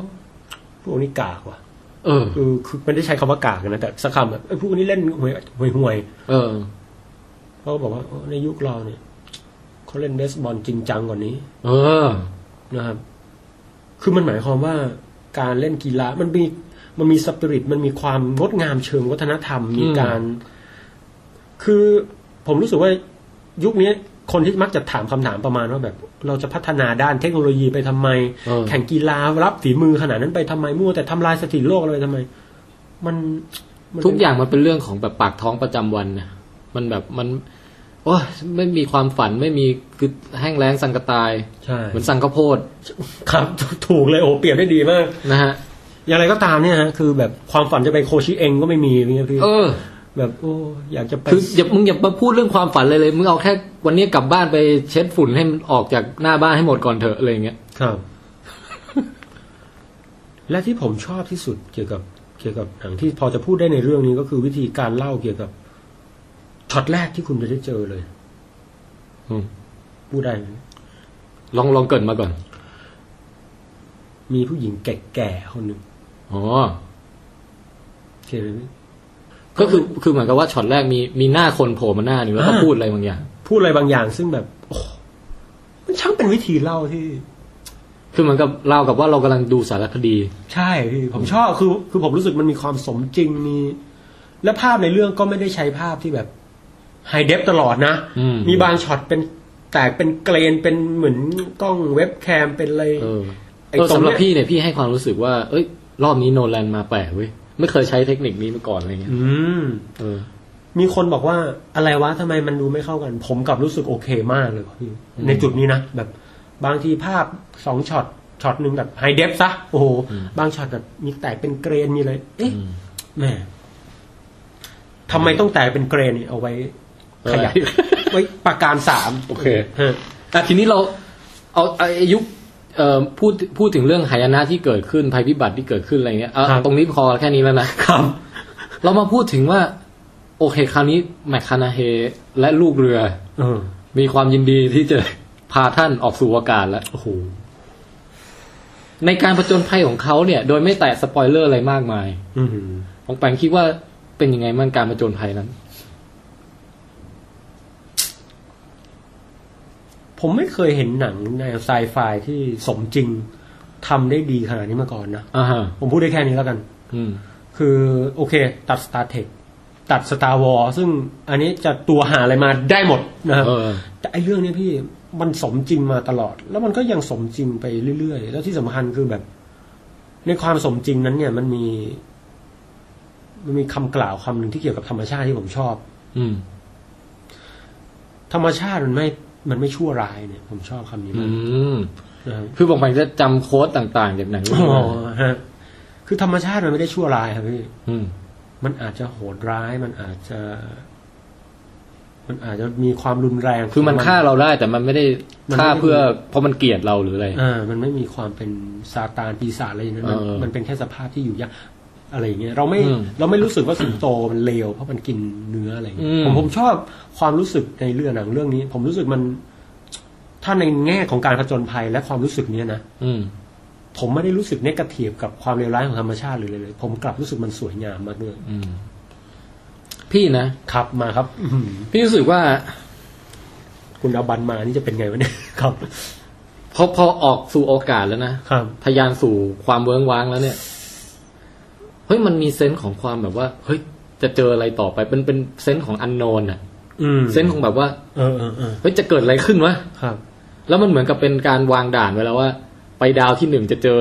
จะเจออะไร อืม ไปดาวที่สองจะเจออะไรนึกออกปะหรือบอกว่าโอ้โหดาวแรกนี่ก็ตื่นเต้นเลย จะไม่บอกว่าเกิดอะไรสำหรับคนที่เอ่อยังไม่อยากถูกสปอยนะครับ ครับ เดี๋ยวเก็บไว้ไป ไปดูประการสามซึ่ง เออ เราจะคุยแบบละเอียดเลยว่าเจออะไรเป็นไปได้หรือไม่ แล้วมัน เออ โอ้ยอะไรนักหนา เอาเป็นว่าแอคชั่นของดาวแรกพี่โคตรชอบเลยเอาไปชอบไหม ชอบมากพี่ เออ แม่งแบบเฮ้ย มันโอ้โหนี่พูดอะไรไม่ได้นะพูด เนี่ย สปอย มันอึดอัด แต่ว่าโอเคเดี๋ยวนึกก่อน อ๋อแล้วก็เอาเป็นว่าในในเรื่อง Interstellar เนี่ยมันมีการล่องยานผ่านสิ่งต่างๆ หลายสิ่ง อ่ามากมายไปเรื่อย ซึ่งบางสิ่งเนี่ยเขาช่างเรนเดอร์ภาพออกมาได้สวยงามจริงๆอะ ใช้คำว่าเรนเดอร์เลย เรนเดอร์เลย ครับ คืออะอย่างสมมติอันนี้ไม่สปอยเท่าไหร่คือมันมีช็อตผ่านดาวเสาร์อะ อันนี้เห็นตั้งแต่ตัวอย่างแล้ว ท่ามกลางความเงียบงันและ อื้อหือ เวงว้างๆผ่านครับยานผ่านดาวเสาร์แล้วแบบมันสวยมากอะ สวยมากที่สำคัญคือสเกลผมว่าสมจริงมาก เออ ไม่ใช่แบบยานดาวเสาร์ก้อนเท่ากำปั้น ยานเท่าหัวแม่มือเงี้ย เออ เหมือนเรื่องอื่นไม่ใช่นี่ยานกระปิวค่อยๆผ่านมัน แล้วมีผ่านอีกหลายอย่างเลย โอ้ยเยอะ บางอย่างเนี่ยเป็นสิ่งที่ไม่เคยเห็นอืมถ่ายทอดออกมาในลักษณะนี้ในหนังเรื่องไหนมาก่อน อืม อันนี้ต้องยอมแล้วาเขาทำได้ดี นะฮะโอเค แล้วก็หลังจากนั้น เอ่อทีเนี้ยโอเค ช่วงกลางๆ เนี่ยก็คือแบบไปผจญภัยตามที่นู่นที่นี่ก็ยังสนุกอยู่นะครับ แต่หลังจากนั้นเนี่ยมันจะเกิดการเริ่มเริ่มขมวดปมของพล็อตเรื่องทั้งหลายครึ่งเป็นเรียกว่าเป็นครึ่งครึ่งที่สามแล้ว อืม เป็น third act นะซึ่งตรงนั้นน่ะ พี่เริ่มรู้สึกว่ามันมันแบบแปลกๆแล้วอะ อืม มองอันนี้มองไปรู้สึกไงฮะโดยไม่เปิดเผยรายละเอียด เติร์ดแอคคือตรงไหนครับพี่ คือ เนี่ยผมไม่รู้ว่าตรงไหนอะ เอางี้แล้วกันคือ หลังจากหลังจากพ้นดราม่าของดาวที่หนึ่งไป อืม แล้วตั้งแต่นั้นเป็นต้นไปอ่ะ คือเป็นช่วงที่พี่เริ่มรู้สึกว่า มันมันเหมือนกับมีดราม่าอืมเพิ่มขึ้นมาหลายอย่าง แล้วแต่ละอย่างทำไม่ถึงสักอย่าง อืม เข้าใจแล้ว ใช่ไหมดราม่าที่โลกก็รู้สึกแบบ มันไม่มันไม่อินเท่ากับตอน เอ่อที่ครึ่งแรกอ่า อืม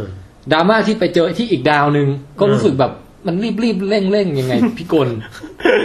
นึกออกไหม ฮะ แล้วก็มาถึงอีกทีก็คือแบบเฉลยจุดจบของเรื่องว่าจบยังไง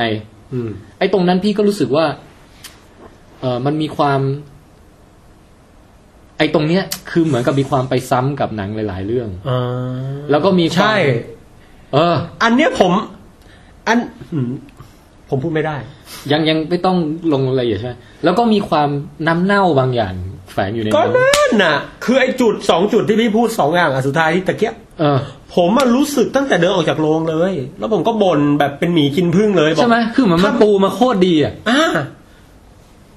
จริง แต่ผมว่าไม่ไม่จบ ไม่จบสองอย่างนี้ก็ไม่ได้ทำไมรู้ไหมพี่ อย่างหนึ่งเพื่อคอมเมอร์เชียล อืม ส่วนอีกอย่างหนึ่งเนี่ย ก็เพื่อให้แบบหนังมันมีความแบบเป็นวงกลมอะไร อะไรทำคือเพื่อให้รถของหนังมันไม่แบบระเบิดระเบ้อแบบเหมือนนารูโตะอะไรเงี้ยพี่ เออ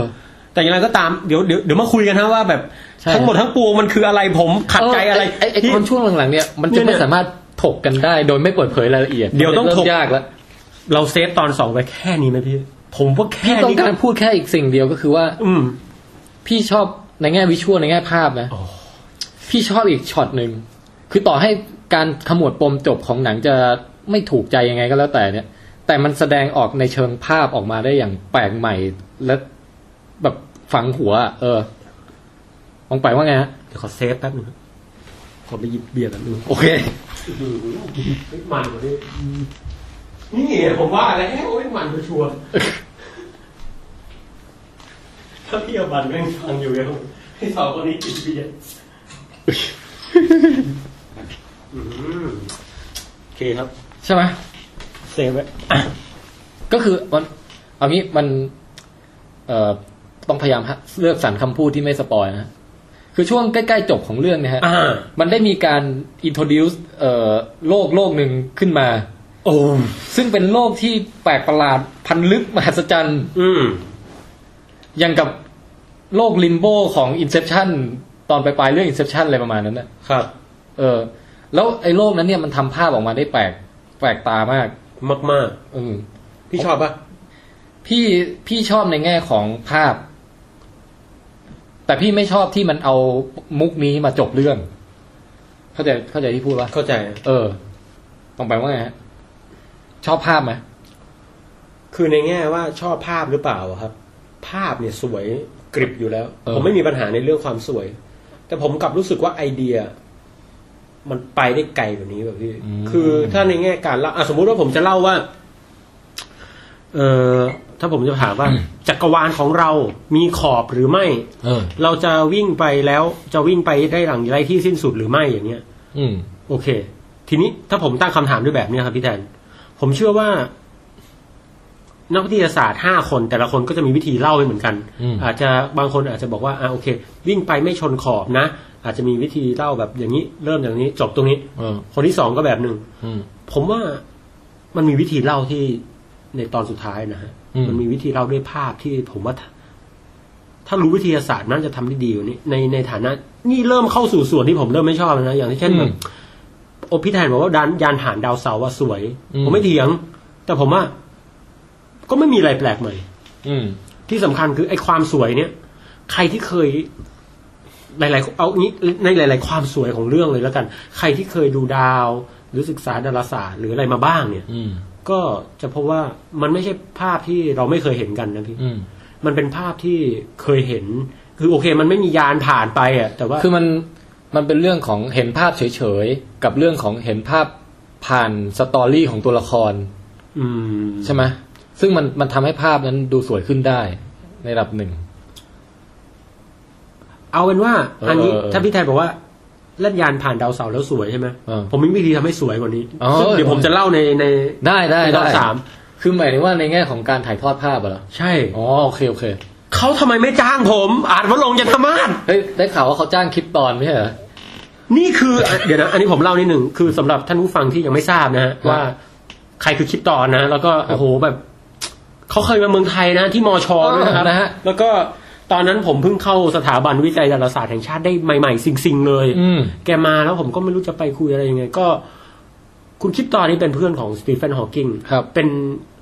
ในบรรดามนุษย์ที่เก่งเรื่องหลุมดำที่สุดในตอนเนี้ย ฮะ ถ้าให้นับหนึ่งถึงห้าเนี่ยเขาต้องติดอยู่ในนั้นนะ อืม ฮะ เรียกได้ว่าผลงานนี่โดดเด่นมาก โอ้ ก็มี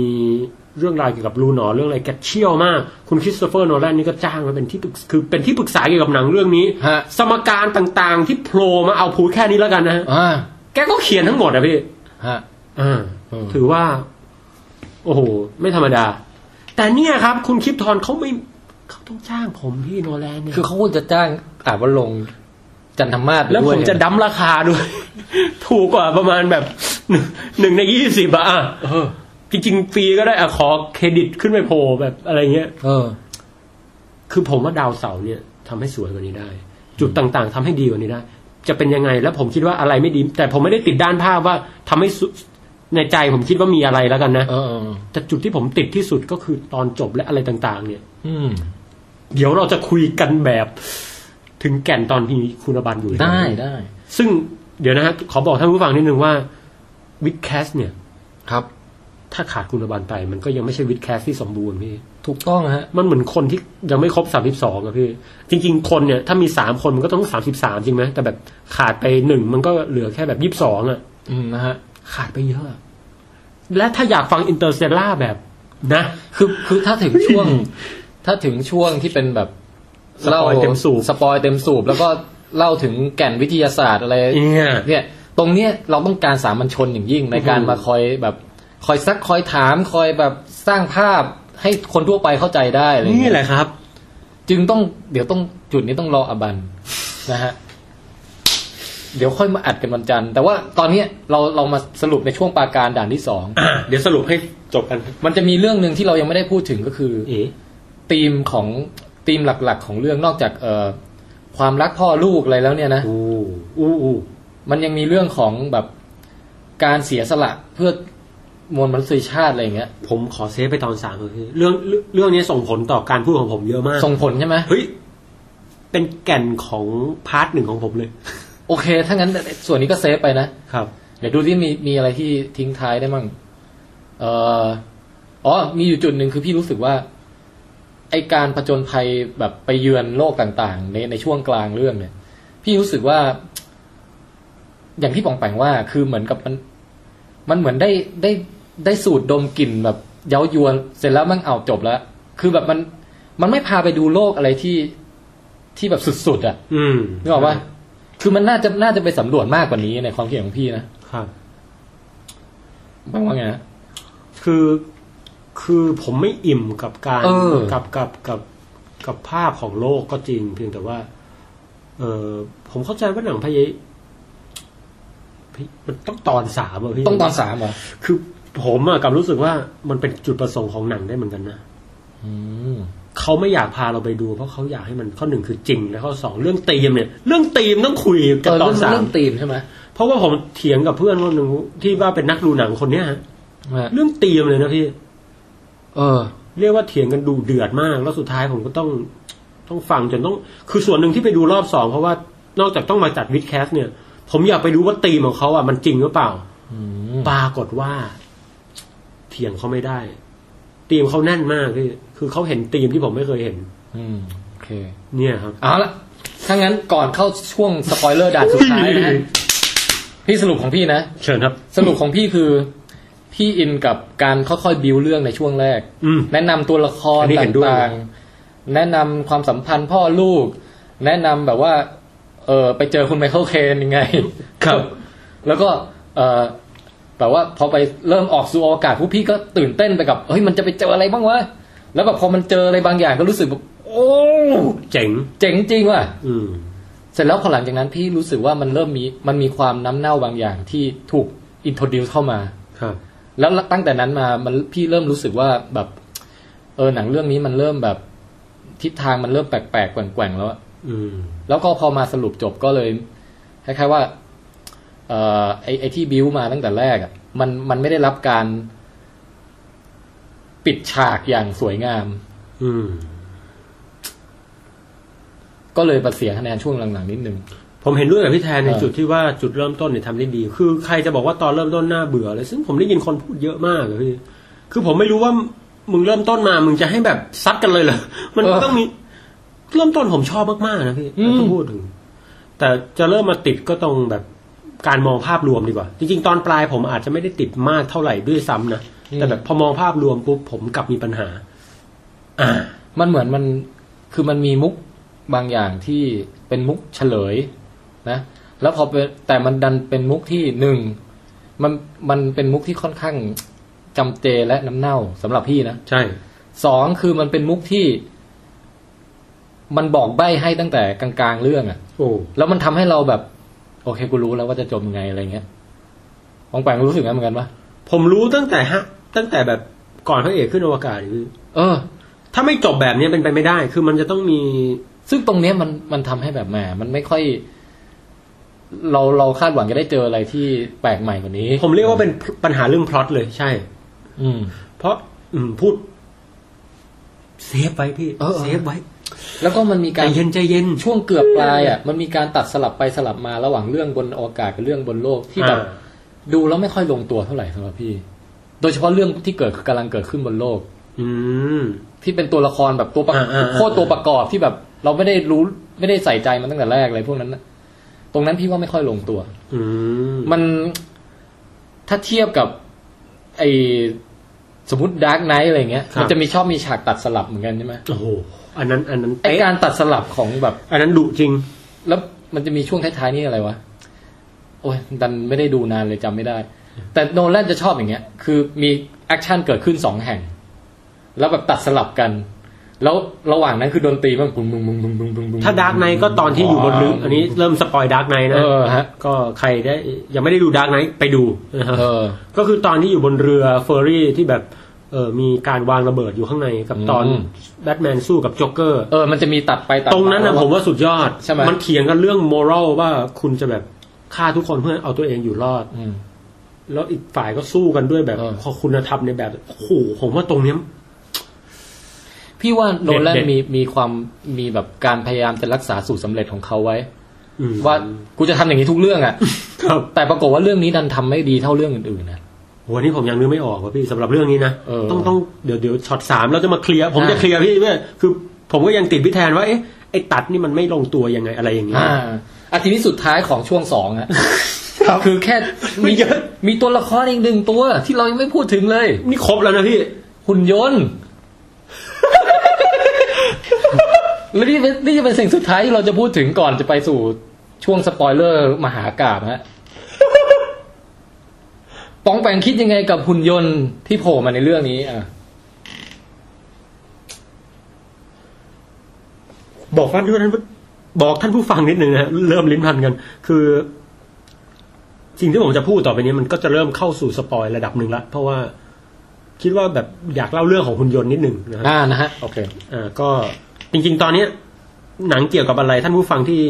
อยากจะได้ไอเดียเนี่ยน่าจะทราบแล้วนะครับ ก็ เขาทราบ เชิญไปดูก่อน เออ ขอเล่าเรื่อง อ่ะเลอแล้วฮะ เธอครับขอเล่าเรื่องหุ่นยนต์นิดนึงแล้วกันที่ ที่ปรากฏในเรื่องฮะหุ่นยนต์เนี่ยเป็นสิ่งที่ผมเกลียด จริงเหรอเอา คือองแปงองแปงว่ามาก่อนเออ เริ่มต้นมาเนี่ยมันมาแบบทำตัวเป็นแบบผู้คุมมาแบบอย่างโน้นอย่างนี้อะไรเงี้ยพี่ พูดจาเล่นมุก พูดจาเล่นมุกฝุดๆแล้วกวนแบบไปช็อตพระเอกไปโน่นไปนี่ผมคือผมคิดว่าตอนแรกไม่มีใครชอบมันนะ เออ แล้วแน่นอนคือหุ่นยนต์ตัวเนี้ยผมคิดว่ามันเป็น เป็นรูปลักษณ์ที่ค่อนข้างแข็งทื่อเหมือนกับ เหมือนกับกล่องนะฮะเหมือนกับลังเหมือนกับ มันมันแทมันเป็นตัวแทนของเครื่องจักรอย่างแท้จริง มันเป็นตัวแทนของ เอ่อหุ่นที่เอาไว้ออกแบบเพื่อการใช้งานอย่างแท้จริงไม่มีส่วนไหนที่มันไม่เหลี่ยมอะ คือไม่ไม่ใช่ว่าเดินสองขา มีหัว มีแขนอะไร คือมัน คือเป็นเป็นสี่เหลี่ยมก้อนหนึ่งอะ แล้วมันจะทำอะไรมันก็มีสี่เหลี่ยมพิธันสังเกตไหม เออ คือไอ้ตรงเนี้ยมันคือเรื่องของลอจิกหรือความแข็งอย่างคือผมมองว่าหุ่นยนต์นี่เป็นซิมโบลิกทางความแข็ง ซึ่งเริ่มต้นมาผมไม่คิดว่ามีใครชอบมันอะอันนี้พี่ยอมรับไหม อันนี้ ไม่รู้ เออ นะ ใช่ใช่โผล่มาฉากแรกพี่งงๆว่า นี่มันคือหุ่นยนต์เหรอวะ แล้วอันดับที่สองคืองงๆว่าเฮ้ยทำไมมันพูดจาเหมือนคนเนี่ยวว่ามันมันเวอร์ไปว่าเนี่ย AI มันได้ขนาดนี้อะไรเงี้ย ครับ เออตอนแรกๆจะรู้สึกงั้น อืม แล้วผมก็รู้สึกว่าเอ๊ะไอหุ่นยนต์หายนี่มันแบบดูไม่ ไม่น่ารัก ไม่น่าคบหาดูรู้สึกแบบ มันต่างจากเรื่องอื่นเรื่องนี้หุ่นยนต์น่าเกลียดอะพี่ อืม แต่มันมีอยู่ช็อตหนึ่งมันเปลี่ยนความคิดผม อืม เปลี่ยนแบบ แล้วความรู้สึกก็ก็รู้สึกแฮปปี้มากขึ้นมากขึ้นจนแบบ อืม เรียกได้ว่ามันคือ R2D2 กับ หุ่นยนต์อะไรสักอย่างที่คนเรารักมาก ๆ อาจจะเป็น Bicentennial Man อะไรอย่างเงี้ย เออ ผมมีความรู้สึกว่า เรื่องเนี้ยมันไม่จำเป็นต้องใช้รูปลักษณ์ของมนุษย์ หรือความโค้งมนแสดงความอ่อนโยนเลยเลย อืม วิญญาณที่อยู่ภายใน โอ้โห เดี๋ยวมาดูกันนะว่า เอ อะไร อ ทำ พี่ ให้ผม ตอนหลังพี่ก็ชอบไอ้หุ่นยนต์นี้มากเหมือนกันพี่ว่ามันเป็นหนึ่งในสิ่งที่เราจดจำได้แม่นนะจากหนังเรื่องเนี้ย คือรูปรูปร่างยานอะไรยังเออมีบางอันโอเค บางบางอันก็แบบเฉย ครับ ๆไม่ต่างอย่างหนังเรื่องอื่น เออ แต่ไอ้หุ่นยนต์เนี่ยต่างแน่นอนอ่ะ อืม ไอ้หุ่นยนต์นี่เป็นอะไรที่แบบตราตรึงแบบ โอ้โหการแปลงกายของมันแต่ละอย่างแล้วแบบบุคลิกท่าทางอะไรของมันนี่แบบว่าเออประทับใจอ่ะ ประทับใจพี่ นะฮะโอเค เอาละครับท่านผู้ฟังครับ ต่อไปนี้เราจะเข้าสู่อุปการณ์หนาที่สามใช่ไหมพี่ ประการด่านที่สามแล้วฮะ